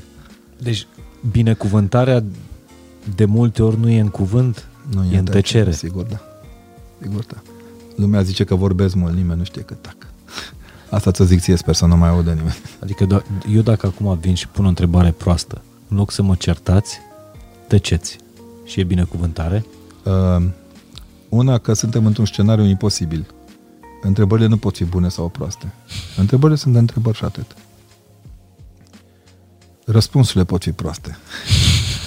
Dar uh, întrebările nu. Și în al doilea rând, tăcerea unui profesor nu înseamnă că își amendează studenții. De exemplu, eu admir foarte mult pe studenții noștri de la teologie ce au făcut anul ăsta. Îi admir efectiv. Au fost prezenți, ne-am simțit, Uh, ne-am văzut unii pe alții. Online? Da. A fost și un moment în care au venit în practică o parte dintre ei, aș fi filmat asta doar pentru eternitate, știi? Înaintea lui Dumnezeu copiii ăștia au dovedit ce înseamnă să-ți iubești colegii. S-au strâns, au stat la distanță, au fost... dar când la liturghie au început să cânte, deci vocile la care se unau în Doamne miluiește arătau că nu există distanțare socială. În Doamne miluiește nu există distanțe. Poți să cânți unul într-un capăt de catedrală și unul în capătul celălalt. Când zici Doamne miluiește, ești într-un singur punct. Pentru mine a fost lecția cea mai frumoasă din pandemia asta. Și să spun, Mihai, încă ceva.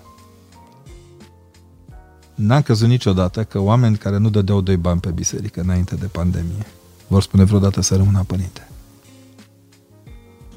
Mă întâlnesc cu confrați catolici, greco-catolic, univers, uh, unitarieni, uh, baptiști, penticostali, de orice fel de nuanță. Știm că suntem una.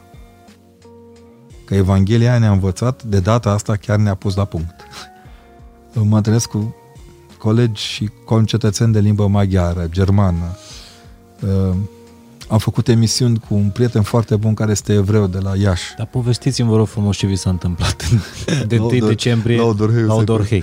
Da, când am intrat în oraș... 1 decembrie era? Da, 1 decembrie, în benzinărie, doamna de acolo care era mascat 100% și eu și ea. Ce părinte, dragă, sunteți părintele de la TVR, de la zi de zi, da. Și că, ai, să vă dea Dumnezeu sănătate, ce cât de mult, zice, apreciază mama mea care e unguroaică.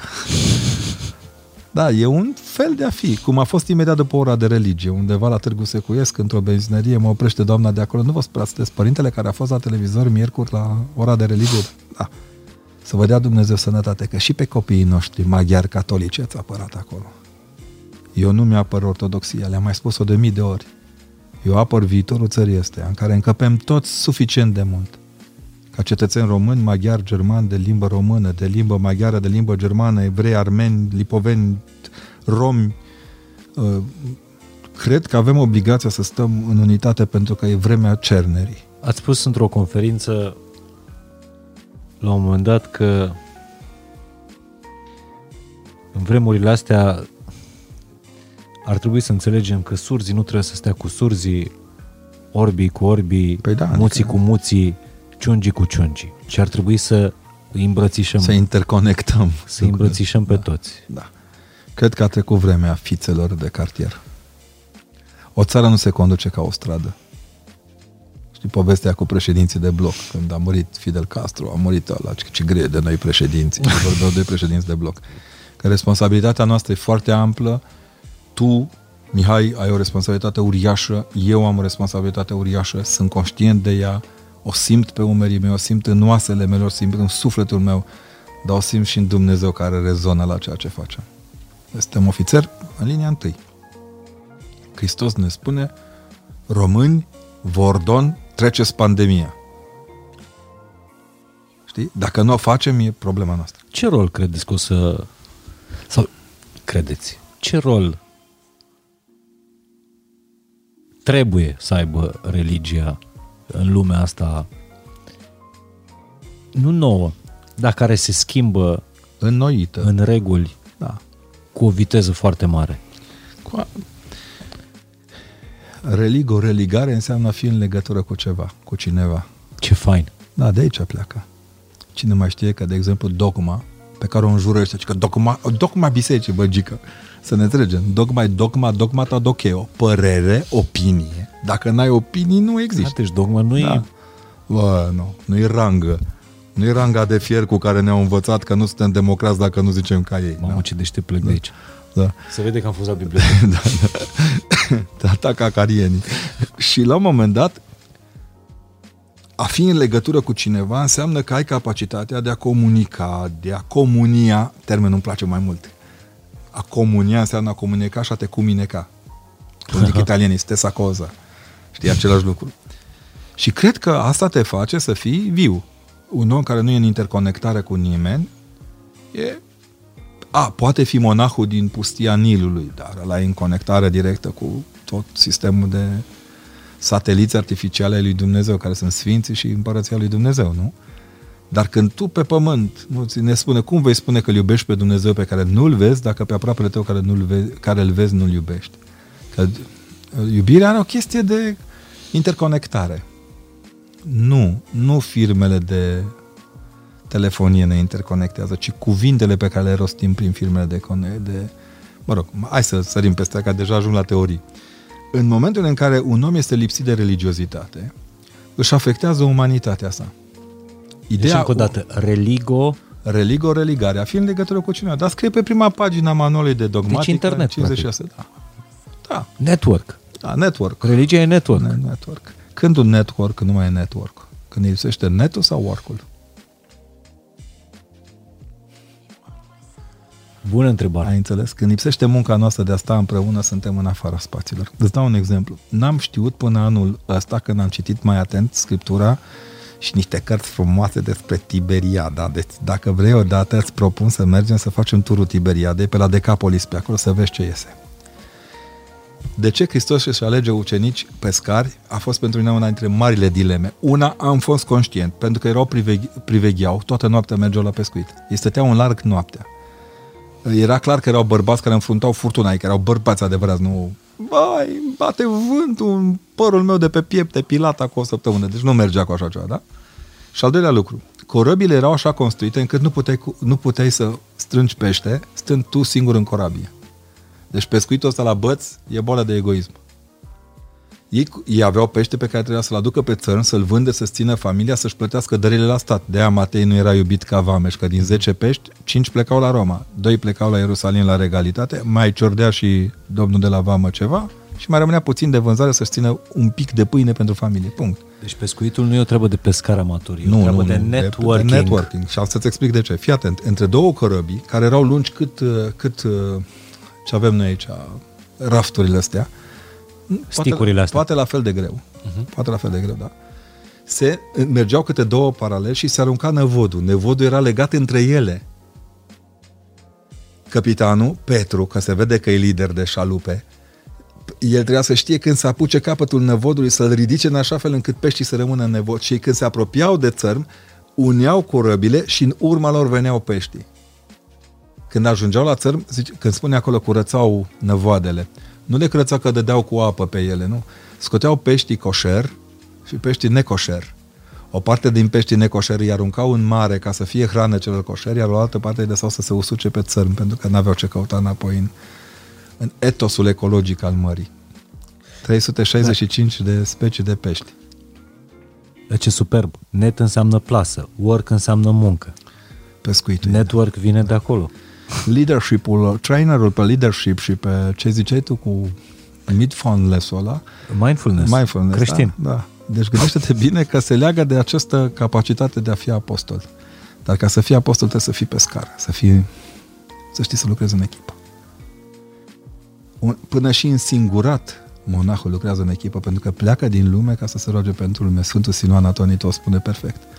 Eu ies din lume pentru ca lumii să mă fac rugăciune. Sfântul Sofronie de la Essex, ucenicul, îi spune asta la modul absolut fabulos de fiecare dată. Mi-a spus un uh, tânăr călugăr de la, uh, de la Atos, Acum, s-ar putea să n-am proprietatea, de, nu știu dacă era că Da, o deja sună, călugăr. Carlos Gerontios, un tânăr bătrân. Aha, deci nu era călugăr, era... Da, da, era, putea fi călugăr. Putea fi călugăr. Dar călugăr înseamnă bătrân frumos. Deci un tânăr Serios? bătrân frumos, da. Carlos e frumos. Gerontios, Geron, Geronda, bătrân. Nu sună bine? Un tânăr frumos bătrân. Hm. Absolvise teologia la Iași, se pregătise să devină preot, fusese de câteva ori în, în Atos, mi se pare că la Batopedus l-am întâlnit și l-am întrebat de ce a ales să rămână în Atos el dorindu-și toată adolescența și apoi, mă rog, seminar teologie, să, să fie preot la el în țară, în România. Și mi-a spus că a fost de câteva ori în munte, în Sfântul Munte, în Atos, a plecat acasă, s-a întors și a zis, mi-am dat seama că puterea rugăciunii de aici e mai puternică decât oriunde. Când se fac 200 de slujbe în muntele ăsta și în fiecare schit, chilie, mănăstire, se roagă atât de mulți călugări, n-are cum să nu se schimbe. Puterea asta n-are cum să nu se răsfrângă asupra lumii. Știi cum e? Ca și cum ai cânta la un Stradivarius. Știi care era esența Stradivariusului? Eu am crezut multă vreme că lemnul. Nu. Baițul de la lemn liniștea de a da din 10 în 10 ani baiți peste bucata aceea de lemn. Uh, Atos are calitatea asta de a fi Stradivariusul ortodoxiei. Cumva se cântă Kyrie Leison acolo. Uh, am prins și o priveghere la prodrom. Eu sunt mai naționalist, așa nu prea ies în zonă. Uh, domnul Ciprian Streza, prietenul și colegul meu, profesor de liturgică, m-a dus acolo și după ce am stat la Părintele Iulian și m-am spovedit, am primit și binecuvântarea să, mă, să slujesc Dumnezeiasca liturghie trebuie să spun că e premiul maxim pentru un profesor în teologie. Să slujiți o liturghie la, la prodrom. Da, înaintea prodromiței să te pleci acolo, să te faci una cu pământul ca să înțelegi ce înseamnă cerul. Într-un an am slujit de Rusalii și a venit părintele Petroniu. Ți-aduce aminte bătrânul stareț al prodromului, un bătrân care avea un doctorat în matematică, strălucit. Om de știință, Om de știință, va să zică. Și după modelul matematic, trecerea de la 1 la 3 s-a făcut prin multiplu permanent. Și Hegel spune că cea mai mare rezolvare de la trecerea de la 1 la multiplu o face uh, teologia prin treime. Hm. Tatăl naște pe fiul și, da, și procede de Duhul Sfânt. Și la un moment dat, în, uh, în dimineața, de fapt, în după amiaza zilei în care citeam rugăciunea acelea multe de la... Apare și Părintele Petroniu. Nu, nu prea mai înțelegeam eu ce zice el. Mintea prostului, știi? Zic, mai ce zice Părintele? Dacă noroc aveam molitfelnic în mână, înțelegeam cât de cât. Mă gândeam ca popa prostul, știi? Că zic, uite, mă, acum el citește, nu se înțelege nimic. Mamă, și la un moment dat își dă jos felonul. Deci ținea cartea și citea rugăciunile. Când și-a dat jos felonul, curgeau lacrime din felonul lui pe pământ. A fost cea mai mare lecție despre teologie pe care am primit-o vreodată în viața vieții mele. Deci, a, din clipa aia am înțeles că nu există decât două posibilități ca preot. Ori te ții de preoție și ajungi ca Părintele Petroniu, ori te poți preface că ții la teologie și n-ai niciun sens să mai te mai gândești că vei plânge într-atât încât să uzi pământul. Deci a fost momentul care mi-a schimbat totalmente viața. Ca moartea Părintelui Păcuraru de curând, plecarea lui din lume m-a obligat să-mi revăd un pic uh, eșantioanele de, eșantioanele de încredere în mine. A plecat cea mai strălucită bibliotecă umană pe istoria Bisericii Ortodoxe Române. Așa când a murit Părintele Bria, am simțit că a plecat cea mai bună minte de apologetică pe care am ascultat-o vreodată vorbind. Și am simțit cum plecarea lor îmi recabrează uh, o satură teologică. Mă obligă să fiu mai bun, mai atent, mai cu minte, mai cinstit, mai, mai cititor, mai luptător, mai... mai. Mai, iunie, o să vedem ce o să mai să mai încolo. Adică, Moartea place... Sfinților te obligă să pui pieptul la bătaie. Îmi, îmi, îmi place cum vorbiți, iubesc cum vorbiți, despre acești părinți ca despre ca despre niște instanțe. Mie mi-ar plăcea ca fiecare în viața noastră pe drumul nostru, să avem niște instanțe, nu, nu neapărat modele, idoli, cum spuneați mai devreme, niște instanțe la care să te uiți cu respect, să ai spre ce tinde, să te uiți la acea instanță și să spui vreau să fiu mai bun, vreau să fiu mai credincios, vreau să fiu mai uh, smerit, Uh, până la ultima instanță, că de fapt trebuie asta să, este să asta e cheia Bibliei, judecata de apoi. Trebuie să-ți mărturisești ceva. Creștinismul și teologia e pe ucenicie. Dacă n-ai discipolat, n-ai cum să te dai mare. Da, oare nu așa e Așa ar trebui. În orice mes- meserie? Așa ar trebui, așa ar trebui toate. Um, care e omul de radio care te-a marcat cel mai tare? Au fost mai mulți pe care i-am admirat nu neapărat i-am idolatrizat sau i-am urmat. Mi-a plăcut Andrei Gheorghe, mi-a plăcut Paul Grigoriu. Și pe mine Paul Grigoriu m-a marcat. A fost omul care m-a oprit pe coridoare la un moment dat la, la radio după ce am făcut niște înregistrări pentru arhiva radio despre veche, vechea scriere românească. Ce dumneata ai o voce radiofonică ieșită din comun. Bă, mă să zic asta, Paul Nu știam cum să o tai. Mi-a fost rușine, efectiv. Nu știam unde. Îmi venea să intru în zid ca Ana lui Manole. Ce frumos. Deci ăștia sunt oameni care dau semne. Asta spun. Da. Că e bine să avem astfel de, de instanțe și, de fapt... Fără instanțele astea nu existăm. De fapt, ținta este ultima instanță, da, cum spuneam, da. judecata de apoi. Da, Pentru că, de fapt, ăla este binele trebuie suprem. Să, trebuie să-ți spun că în săptămâna trecută, prezentând o carte de-a doamnei Ana Blandiana, m-a șocat sunându-mă să mulțumească mie. Nu cred. Mie, piticaniei. Femeia m-a sunat să mulțumesc că i-am prezentat cartea. Femeia care mi-a schimbat limba română. Știi cum zic? Adică e ca și cum te-ar suna, cine să zic, nu neapărat Sfântul Ioan Gură de Aur, păstrând proporțiile dacă vrei, plus că pentru mine ce a făcut femeia asta cu soțul ei acolo la, la Sighet, este restartarea demnității românești, primul sărut românesc pe obrazul trădării naționale. Că acolo nu mai e vorba de greco-catolici, ortodoxi, uh, maghiari, ruși, români, lipoveni, ucrainieni. Acolo e vorba de demnitate națională. Asta am simțit-o la, când am fost la, și la Jilava. Filmam cu echipa de la TVR1 și mă uitam la prietenul meu, domnul Andrei Măgălie. Uite, un om la care profesionalism mă plec de fiecare dată. Unul dintre mari regizori de televiziune pe care avem. Și mă uitam la el cum stătea cu un nod în gât. Deci avea mărul lui Adam urca spre pomul cunoașterii binelui și răului. Știi cum spun? Operatorii care erau cu noi și filmau pe, pe, pe spe, în speluncile ale trădării naționale, când am ajuns în dreptul locului unde se spune, cred că a murit Vladimir, Monseniorul Vladimir Ghica, Sfântul Vladimir Ghica, m-a șocat atitudinea lor. Deci oamenii ăia plângeau în spatele camerei de luat vederi. Camera de luat vederi plângea. Înțelegi ce zic? Noi nu putem schimba lumea dacă nu ne pocăim pentru trădările în care am trăit. Dacă nu o luăm de la capăt cinstit, onest, atât am putut, ori asta înseamnă ucenicie.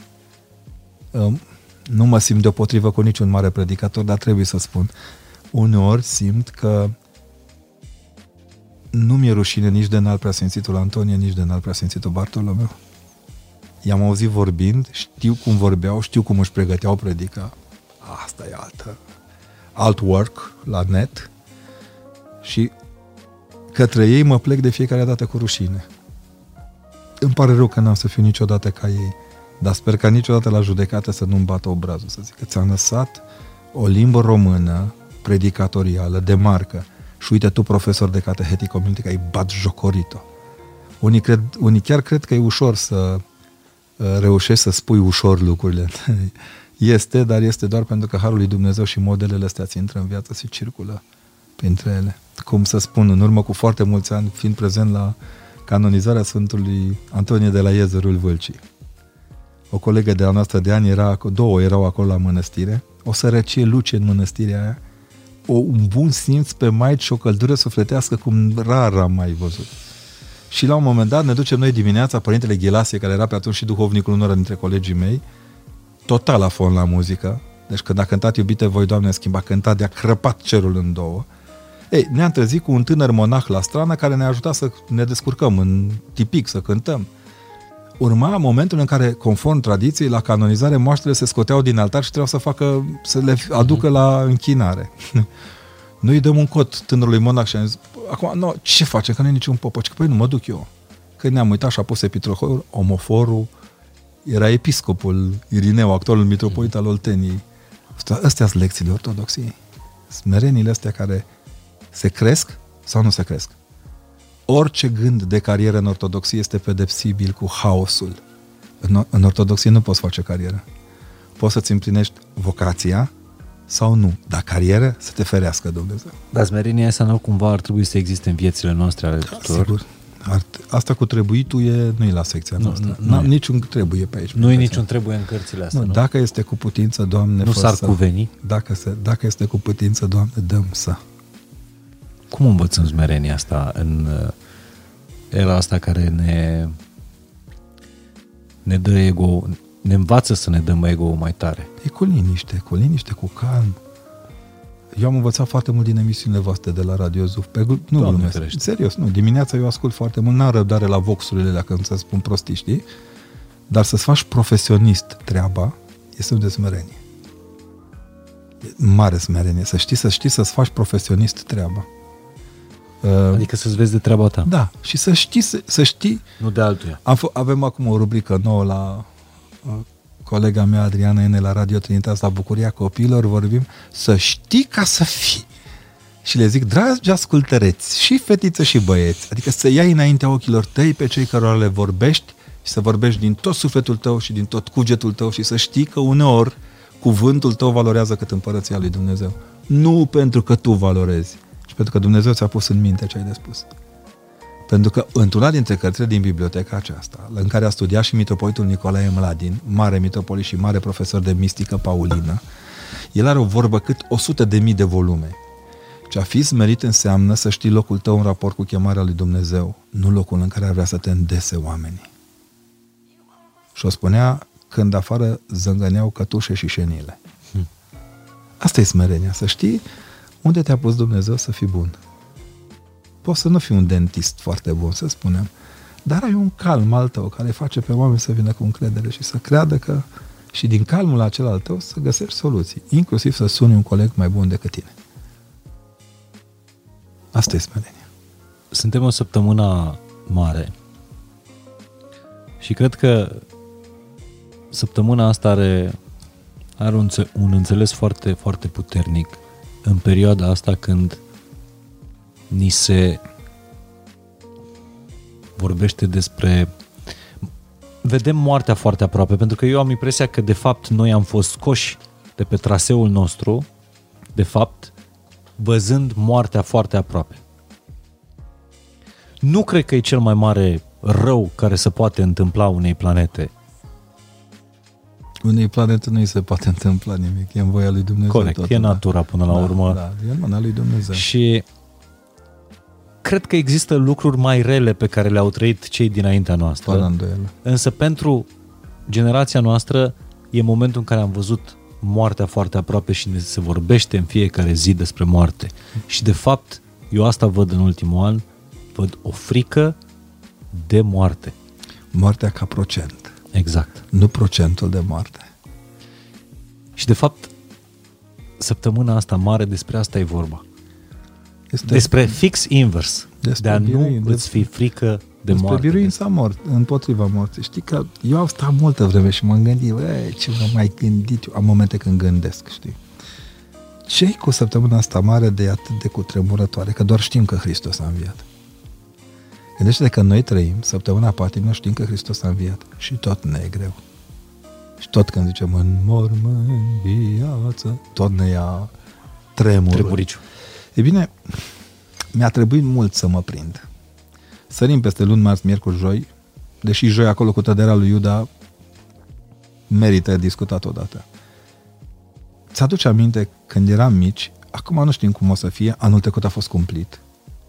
La Prohod eram șase preoți la distanță de 2 metri, cântreții când stau la, cântau la 30 de metri în spatele nostru și ne plângeam ca niște copii. Că de fapt Prohodul are sens în mijlocul oamenilor care cred în înviere. Ce se întâmplă după Prohod? Înconjurăm biserica, da? Cântăm Iosif cel cu bun chip de pe lemn, luăm prea curat trupul tău, cu giurgi curat înfășurându și cu mirezme în mirezmândul, în mormânt nou, în mormânt nou l-au pus. Și apoi, acolo unde există cimitire lângă biserică, plecăm cu lumânarea aprinsă la mormântul celor dragi. De ce? Pentru că în cele mai de jos ale pământului Hristos calcă ca un biruitor. Învierea a început. Iar sâmbătă, dumnezeiasca liturghie are loc pe masa de altar din fundul iadului golit de draci. Hristos nu bate doar moartea, bate și iadul. Îl dărâmă. De aceea noaptea de înviere, când se vestește, nu dis de dimineață, femeile mironosițe mergând la mormânt, reacția noastră este, zicem Evanghelia, cântăm, înconjurăm biserica și lovim cu buzduganul, dar nu cu al, Al meu. nostru, nu cu al nostru, dăm cu, cu crucea în uși, în porțile bisericii, spunem, deschideți, boier, porțile să intre împăratul măririi. Întrebarea e firească, cine e acela împăratul măririi? Pentru că e reacția între îngeri care păzesc raiul și Hristos plin de sânge, rănit, tocat. O bucată de carne tocată se întoarce de-a dreapta Tatălui. În momentul în care intră în, în, în spațiul ăsta al, al, al, al bisericii, întrebarea este și porțile se deschid. Tot ceea ce a dărâmat Hristos nu mai poate să zidească iadul niciodată. De aceea, într-adevăr, iadul nu mai există. Ne încăpățânăm ca o turmă din aia belicoasă și năroadă să stăm înghesuiți unii în altul în, în iad. Dar zidurile lui nu mai există. Nici stăpânii. Gardienii nu mai sunt acolo, au fost biruiți de Hristos. Noi continuăm să-i socotim puternici. Ei sunt acolo, știm noi. E un complot, știi? Ori Hristos ne spune că nu. Iar pentru mine a fost fundamental și trebuie să spun asta că nu mă rab de inimă. Filmam cu Victor Dochia pentru cu bunul meu prieten pentru zilele acelea care au fost date pe TVR despre săptămâna patimilor. Și la un moment dat, mă, copii proști. Noi filmam cu vreo săptămână, două, trei chiar înainte de momentul ăsta, dar vineri seara, ca să surprindem momentul de vineri, ne-am dus să filmăm pe Via Crucis. Închipuieți un pop în reverendă, cu trei camere, două camere de luat vederi, trecând printre musulmanii care se întorceau de la moschee și evreii care pleceau la sinagogă. Deci pentru mine aia este vinerea mare. Deci eu atunci am înțeles vinerea mare, profunzimea acestui lucru, oricât de mult ar fi mișcarea lumilor, oricât de tare ne-am pierde în religiozitățile noastre, care nu sunt tot una cu credința întotdeauna. Uh-huh. Hristos a înviat. Adevărat a înviat. În ciuda tuturor aparențelor. Și m-am uitat la soldații izraelieni care pozeau. La un moment dat, una dintre fete a luat arma și a dat onorul. Scurt, dar s-a văzut. În liftul de la hotel, a doua zi de dimineață m-am întâlnit cu un tânăr militar israelian grec care făcea armata în Israel, fiind, făcând parte din diaspora greacă de acolo, cu cruce la gât. Și că Patera, te-am văzut ieri trecând prin mijlocul Ierusalimului, ești o onoare pentru biserică. M-a spart. Eu n-am crezut că e așa. Învierea lui Hristos e o onoare pentru noi. Nu e o jelanie continuă. Hristos e o onoare pentru noi. E un dar cum nu ne-a dat nimeni niciodată. Hristos nu e ceva să se umilească cerându-ne iubirea. El e iubirea. De aici începe toată taina aceasta binecuvântată a învierii. Dacă știm asta, eu mă simt tot timpul în poziție de drept înaintea lui. Dar cum să facem când moartea ne privește în ochi? N-are curaj. Când nu, n-are curaj. Stai televiziunea, liniștit, internetul, Facebook-ul ne aduc moartea cât mai apă. Știi când, când un animal de pradă se uită în ochii tăi? Nu se uită niciodată moartea în ochii noștri. N-are curaj să ne privească. Se vorbește zilnic despre moarte. Asta e altceva. Cum să nu ne mai fie frică? Păi spun, ne îngăduind din morții să nu se uite în ochii noștri, să vedeți cum fuge. E ca o hienă înconjurată de înviere. Părintele Paisie Olarvo avea o vorbă cât o sută, ce uită-te în ochii ei și ea fuge. Moartea n-are nicio putere asupra noastră. Ne-a zis-o Hristos în mii de feluri, în sute de mii, în miliarde de feluri de la înviere încoace. Aduți aminte doar de momentul în care intrând pe ușile încuiate unde stăteau iudei, ă, apostolii de frică, la un moment dat intră și se așteptau să-i certe, că șeful l-au lăsat pe cruce acolo, atârnat, nu era prea, cam fugiseră. Uh-huh. Și Hristos care nu gândește după mintea noastră, că și gândurile lui Dumnezeu nu sunt ca gândurile noastre, intră în mijlocul lor și ăștia când se așteptau să-i certe, ce pace vouă. Hristos nu a venit să se răzbune pe noi niciodată. Moartea e răzbunătoare. Hristos nu. Oamenii sunt răzbunători, când sunt în partea morții, sunt răzbunători. Și cu toate astea, o grămadă de oameni și-au petrecut ultimul, ultimul an ocupându-se cu frica de moarte decât cu dragostea de viață. Adică... Eu cum ai zis, ipohondria omoară România. Da. Se și vede în cercetările sociologilor și psihologilor, ce pe patologie socială în general, ne spun foarte clar că pandemia a lăsat urme foarte adânci în psihicul oamenilor. Eu o văd. Cum facem cu dragostea asta de viață? Trebuie să le dăm cei care avem curaj să mergem mai departe. Eu când am venit prima dată credincioși la catedrală, știi că am ieșit și am aplaudat. Le-am mulțumit că au fost puternici. Cine vine la biserică în ciuda faptului că poartă frici cu el, biserica e și o, cum să-i spunem, un, un, un, uh, o turbină de vindecare a fricilor. Că fiat, vii și zici, Doamne, ia-mi frica, că nu mă mai descurc. Hristos ți-o ia și îți dă curaj. Crede-mă, de mii de ori am făcut-o. Curaj nu înseamnă inconștiență. Nu, în niciun caz. Nu înseamnă sau că anarhie. Sau... sau în niciun caz înjurarea aproapelui care nu gândește ca tine. Deci să ne înțelegem, Hristos nu se slujește pe stradă. Și cu asta am spus tot. Hristos se slujește în genunchi în biserică. Dacă ești cu adevărat creștin, te duci și vorbești cu singurul interlocutor care nu trădează și care este Dumnezeu. Te pui acolo în coș și zici, Doamne, Tu vezi ce se întâmplă peste țara mea. Care e și grădina ta din când în când. Tu vezi ce se întâmplă peste prietenii mei, peste dușmanii mei deopotrivă. Mi-ai zis să-mi iubesc dușmanii. Ajută-mă să-mi iubesc dușmanii cerându-le mântuirea. Și vestindu-le mântuirea. E singurul mod de, de a-ți iubi un dușman e să spui, bă, Dumnezeu te iubește, nărodule. Dă tu în el, fă ce vrei. Dar la sfârșit privește lacrima din colț care cade pentru tine. E în filmul ăla făcut cu moartea, cu patimile Mântuitorului, știi, când cade picătura aia de, de, de lacrimă din ochiul tatălui, zguduie lumea. Hristos, prin înviere, e vorba Părintele Stăniloae. La noi, la Sibiu, spunea Părintele Ilie Moldovan, profesorul nostru de morală. Uite, cei mai frumoși părinți ai Bisericii Ortodoxe moderne, spune Părintele acolo, zice, Hristos, prin înviere, a schimbat condițiile ontologice ale existenței. Pentru că învierea este existența ontologică a lumii. Fără înviere nu există lume. Noi acum o vedem departe, dar gândește-te zorii învierii în Japonia. Deci este dis de dimineață, prima zi a săptămânii, în Japonia. Ăia nu știu despre Hristos nimic și toate, mamă, ce soare a răsărit. Era altul soarele. În Laponia, vikingii lunene ala care ni l-au dat ăștia acum la film. În uh, insula Paștelui, că de probabil se chemă. În toate colțurile lumii, razele învierii lui Hristos au penetrat și au schimbat lumea. Dintr-o dată s-a schimbat aerul. Eu am văzut o chestie de genul ăsta odată în Chile.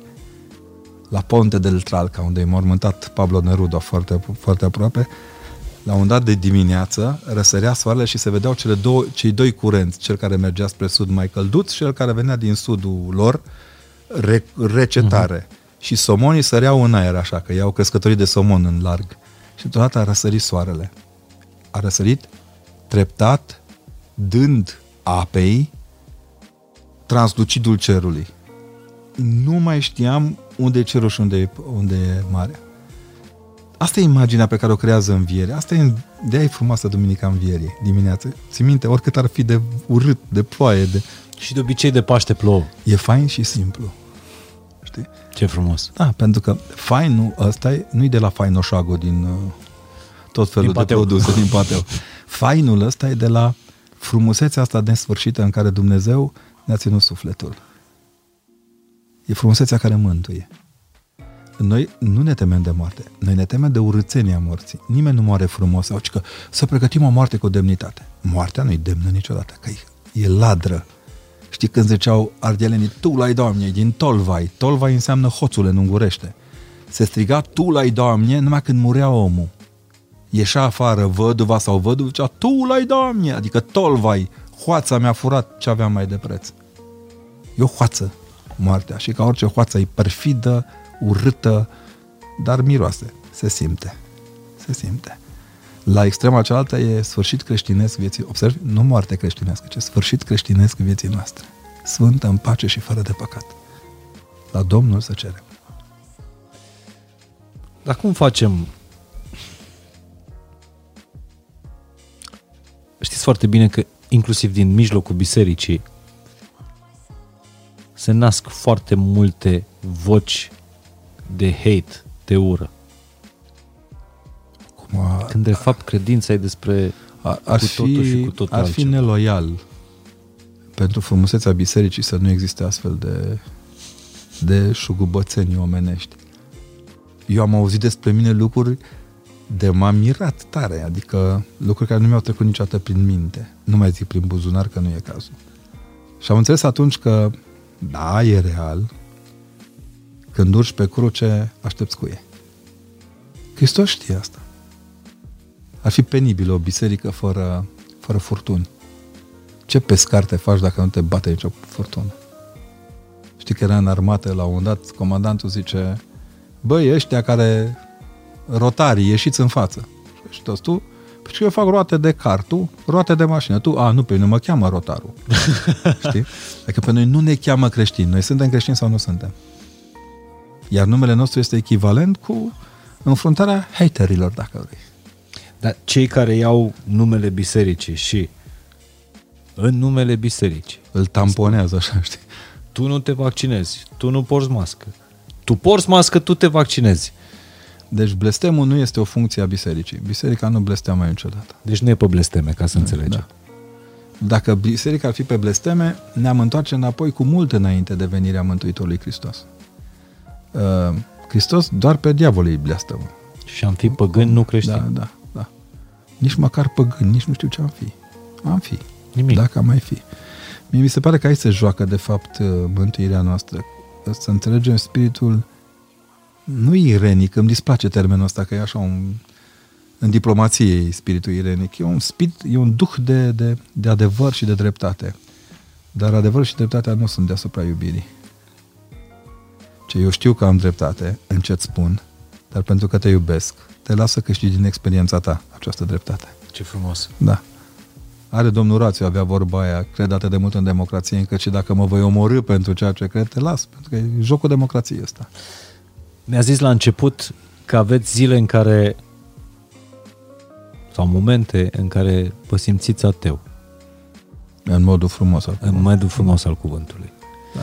De exemplu, să spun, mă șochează când aud câte o muzică, simt, când văd un pianist cântând, moftic ori invidie de la atei. Dar dacă s-ar așeza la masa asta de podcast, un creștin și un ateu, ce ar avea să spună? O grămadă de lucruri. Mi-ar place să-l cunosc pe Barnard Russell dacă n-ar fi murit între timp. Culmea ironiei, până și ateii mor. Nu m-ar deranja. Nu m-ar deranja. Eu am experiența unui profesor de-al meu care nu credea în Dumnezeu. Prof de? De științe politice într-o vreme. Uh-huh. Dar de fapt era adânc înrădăcinat în Dumnezeu. Noi nici n-am bănuit ce dramă a trăit omul ăla. Tatălui fusese preot, făcuse pușcărie politică. El își câștiga o pâine și atât. Când ne-am dus să-l colindăm, avea toate filocaliile. Și niște ediții de Biblie și acum am oi după ele. Ba mai mult, cânta perfect la vioară. A și devenit rectorul conservatorului din Brașov. Să mă ierte domnul Dumitreascu că îl părăsc. A fost cea mai frumoasă imagine a omului care îl judecăm prea ușor. De la el nu mai judec niciodată pe nimeni. Sau și el m-a învățat să nu judec pe nimeni după aparențe. O somitate. După aia m-am prins ce ne învăță el de fapt la filozofie. După aia m-am prins că de fapt nu ne spusese nimic despre Marx, Engels, nimic, o iotă. M-a trezit eu tâmpitul să scriu undeva în clasa 12 cred că, ceva din capitalismul cel mai înalt, uh, comunismul cel mai înalt stadiu al socialismului sau invers, nu mai știu cum era, pagina nu știu cât. Mi-a dat 10, n-a zis nimic și a zis, Costică, vină încoace, băi, nu există 350 de pagini.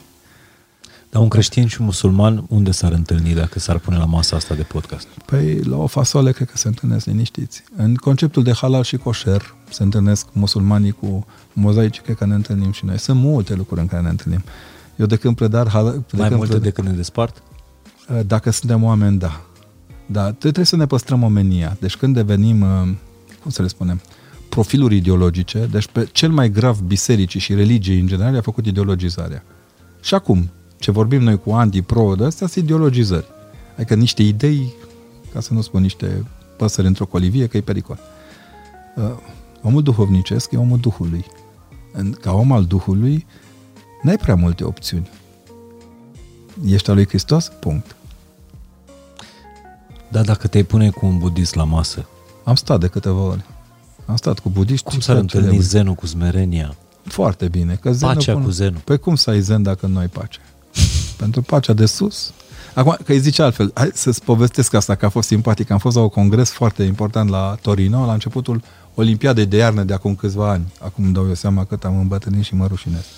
Și eu am avut de vorbit aspecte ale sportului în viața duhovnicească. Am pornit de la filocalie, veșmintele noastre ca niște veșminte de echipă națională, nu? Când stau preoții în sobor, avem toți același costum de luptă. Da? Băi, Am speculat eu pe acolo, dar au fost și chestii din filocalie. Musulmanul prezent, care era liderul mișcă, musulmanilor din Torino, foarte încântat. Un Dumnezeu personal, viu, țac, fai. E, da, după mine a venit unul care a vorbit despre dioșimia, Dumnezeu maimuță. Piu. I-a dat foc la musulman. La care musulman? La, la, a tăcut ăla ce a tăcut și la un moment dat se ridică în picioare. Dom'le, terminați cu blasfemia asta. Cum să-l faci pe Dumnezeu maimuță? Ce ortodoxule, vină să bem o cafea. Adică el, re- el se recunoștea în mărturia mea, nu în mărturia lui. Și să știi că istoria asta noastră de vecinătate cu Turcia, cu Imperiul Otoman, ne-a învățat și să, să fim mai atenți la ortodoxia noastră și la creștinismul nostru. M-am gândit de atâtea ori.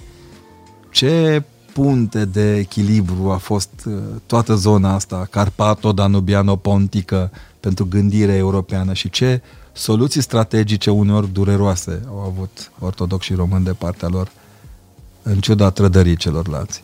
Eu încă îmi, țe- eu încă îmi simt țara trădată, să știi. Dar spuneți că în 2021, în săptămâna mare, aveți naivitatea asta să credeți că orice om de pe planeta asta se așează cu un alt om, oricât ar fi de diferit și s-ar Da, putea fără înțelege? îndoială. Fără nicio îndoială. Ce ar trebui să cadă dintre noi? Nu trebuie să cadă nimic. Culmea că nu trebuie să cadă nimic. Nu trebuie să cadă Dumnezeu dintre noi. Câte vreme stă Dumnezeu viu între noi, podul este podul de piatră s-a dărâmat. A venit apa și l-a luat. Pentru că dragostea nu cade niciodată. Niciodată, el e dragostea. Da, chiar nu trebuie să cadă nimic. Și să-ți mai spun un lucru. Veneam o dată pe un pe tren de undeva din Germania și a trebuit să ajung la Viena. Noaptea, fetița unei musulmane care era cu mine acolo în compartiment, febră mare. Eu aveam copiii mici în vremea aceea și aveam la mine oricum în geantă, cumpărasem niște medicamente, niște antitermice pentru acasă. Și m-am prins de ce are fetița febră, i-am cerut, eu nu știu, nu vorbesc germană, decât așa, gimnastolingo, dar norocul meu a fost că doamna vorbea foarte bine franceză. Și ne-am înțeles. Și am explicat, uite, am niște antitermice și pentru copiii mei, uite, îți, îți ofer pentru fetiță, hai să vedem cum reacționează. Într-adevăr, noaptea femeia ruptă a dormit, venea de două zile cu ea, se întorceau la Viena unde i-a aștepta soțul. Așa, a dormit doamna, eu am stat cu fetița, am povestit câte în lune foc de isteață puștoaică. Aișe, ziceai că e din poveștile alea cu Șeherezada, știi? Și când am, a, am adormit și eu spre dimineață, între tipele s-au trezit și au făcut, fata era deja ok, își revenise. Când am ajuns pe, pe peron, ne-am luat la revedere, ne-am salutat. Eram în reverendă cu cruce, că așa am umblat mai tot timpul. Acum m-am mai prostit de la o vreme. Și când am ajuns pe peron, cărându-mi valiza, la un moment dat văd un tânăr că vine spre mine, zice, sunt tatălui Aișe, am venit să-ți mulțumesc în numele Dumnezeului pe care îl reprezinți. Ăsta e nobolul pentru, crești, pentru credință. Cum eu oricând, în fața oricărui, uh, eu am prieten musulman de calitate. Nasim știe ce zic acum. Deci am uh, prieteni evrei de foarte mare calitate. Ce fain. Da, cum să spun, adică lumea e făcută din noi, dar din noi care avem un tatăl nostru. Vă place poezia? Vă place blaga? Blaga nu e poezie, blaga e mai mult. Pot să vă citesc ceva din blaga? Cu dragoste. Blaga are o poezie, e, e poezia mea preferată hmm. a lui Blaga. Se numește Lumina Raiului. Și scrie, eu nu mi-am inima în cap, nici creier n-am în inimă, sunt beat de lume și spăgân, dar oare ar rodi în ogorul meu atâta râs fără de căldura răului? Și ar înflori pe buza ta atâta vrajă de n-ai fi frământată, sfânt-o de voluptate ascunsă a păcatului? Ca un eretic stau pe gânduri și mă întreb. Și aici vine. De unde și șare raiul lumina? Știu, îl luminează iadul cu flăcările lui. E foarte complicat blaga asta. Trebuie să-ți povestesc. Blaga a atins cărțile astea. Știi că el a fost Știu. student și la noi. N-a, nu și-a trecut în curriculum vitae. Nici Cioran nu și-a trecut în curriculum. Singurul care nu s-a rușinat că a ajuns un filozof de marcă și a trecut pe aici a fost Dede Roșca, un filozof celebru de la Cluj. Cred că la Blaga s-a întâmplat ceva. S-a întâmplat ca dorința de afirmare să fie mai mare decât afirmarea dorinței. Adică n-a mai fost merenie? Da, undeva, știi, alea cu eonul dogmatic. N-a făcut decât, cum ar zice un, uh, un prieten de-al meu foarte bun de la Aiud, a dat cu zula la idei. Uh, eon, eonul, în vremea aceea, Părintele Stănioare traducea Maxim Mărturisitorul. Acolo era vorba de Eon. El, el a fost, el auzea pe... Știi că a fost un conflict între ei doi. Sunt convins că el a înțeles uh, de unde vine și în ce parte pleacă teologia. Cioran, dacă este să-l iubesc pentru ceva și îl iubesc pe Cioran, este pentru tăvălirea lui pe jos că n-a înțeles argumentul ontologic.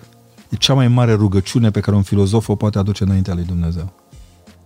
Blaga s-a mulțumit cu puțin, dar Blaga nu-i valoros prin el. Am citit de curând o carte a doamnei Petreu de la Cluj, despre domn și domnițe, sau doamne, domn și doamne. Soția lui Blaga a fost absolut fundamentală.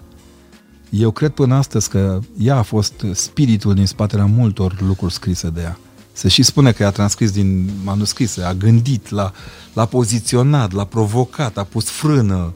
Adică femeia l-a a fost... iertat. Da, a fost, da.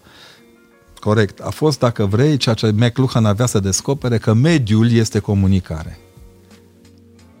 pentru iubirea ei, iar blaga e iertat. Știi? Pentru că el nu e singur. Iar asta cu flăcările iadului luminează raiul, să știi că mai ca zice că seamănă un pic cu Sfântul Simeon, noul teolog, când vorbește că întunericul ce nu luminează îngăduie luminii să lumineze. Sau San Juan de la Cruz cu la noce oscură, care pe o singură rază care pătrunde în întuneric își scrie toată teologia. Mie îmi place cel mai mult poezia asta pentru că îmi pune foarte multe, foarte multe întrebări. Uh, nu e, o, nu e o poezie care îți dă răspunsuri, nici, nu e o poezie pe care să o citești de... motamo. Nici o poezie nu dă răspunsuri. Nici Goga, nici uh, nimeni. Nu, dar, deci ardelenii, în general, poeții ardeleni, sunt de o rigiditate pozitivă Sunt a grei. gândirii. Da, sunt grei. Pică greu la stomac. Unii pică greu la stomac până în zilele noastre. Nici dumneavoastră nu sunteți ușor. Nu știu. Că eu nu sunt ardelean. Dar sunteți fain. Sper și simplu. Și simplu. da. Și vă mulțumesc mult de tot pentru, Eu tare mulțumesc. mult pentru, Mulțumesc. pentru cuvânt.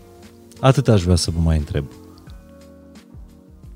Și știu că nu o să o spuneți cu smerenia pe care o aveți ca un adevăr absolut. De unde vine lumina raiului? Numai și numai de la Dumnezeu. Pentru că Dumnezeu e lumină. Când zice eu sunt calea, adevărul și viața, spune eu sunt lumină. A intrat lumina în lume, zice Sfântul Ioan. Luminează, ca- lumina care luminează în întuneric. În cel mai mare din întuneric, acolo e Dumnezeu. Eu am trăit-o pe pielea mea. O văd de mii de ori luminând unde nu te aștepți. Și mai cu seamă o simt. E o lumină cât se poate de iubibilă. Și care e întrebarea pe care încă vă mai puneți, la care, sigur, sunt mai multe, dar întrebarea la care ați vrea să găsiți răspuns, curând, N-am nicio întrebare de pus. nu? Doar o mulțumire lui Dumnezeu sub formă de întrebare. De ce mie, Doamne? De ce mie?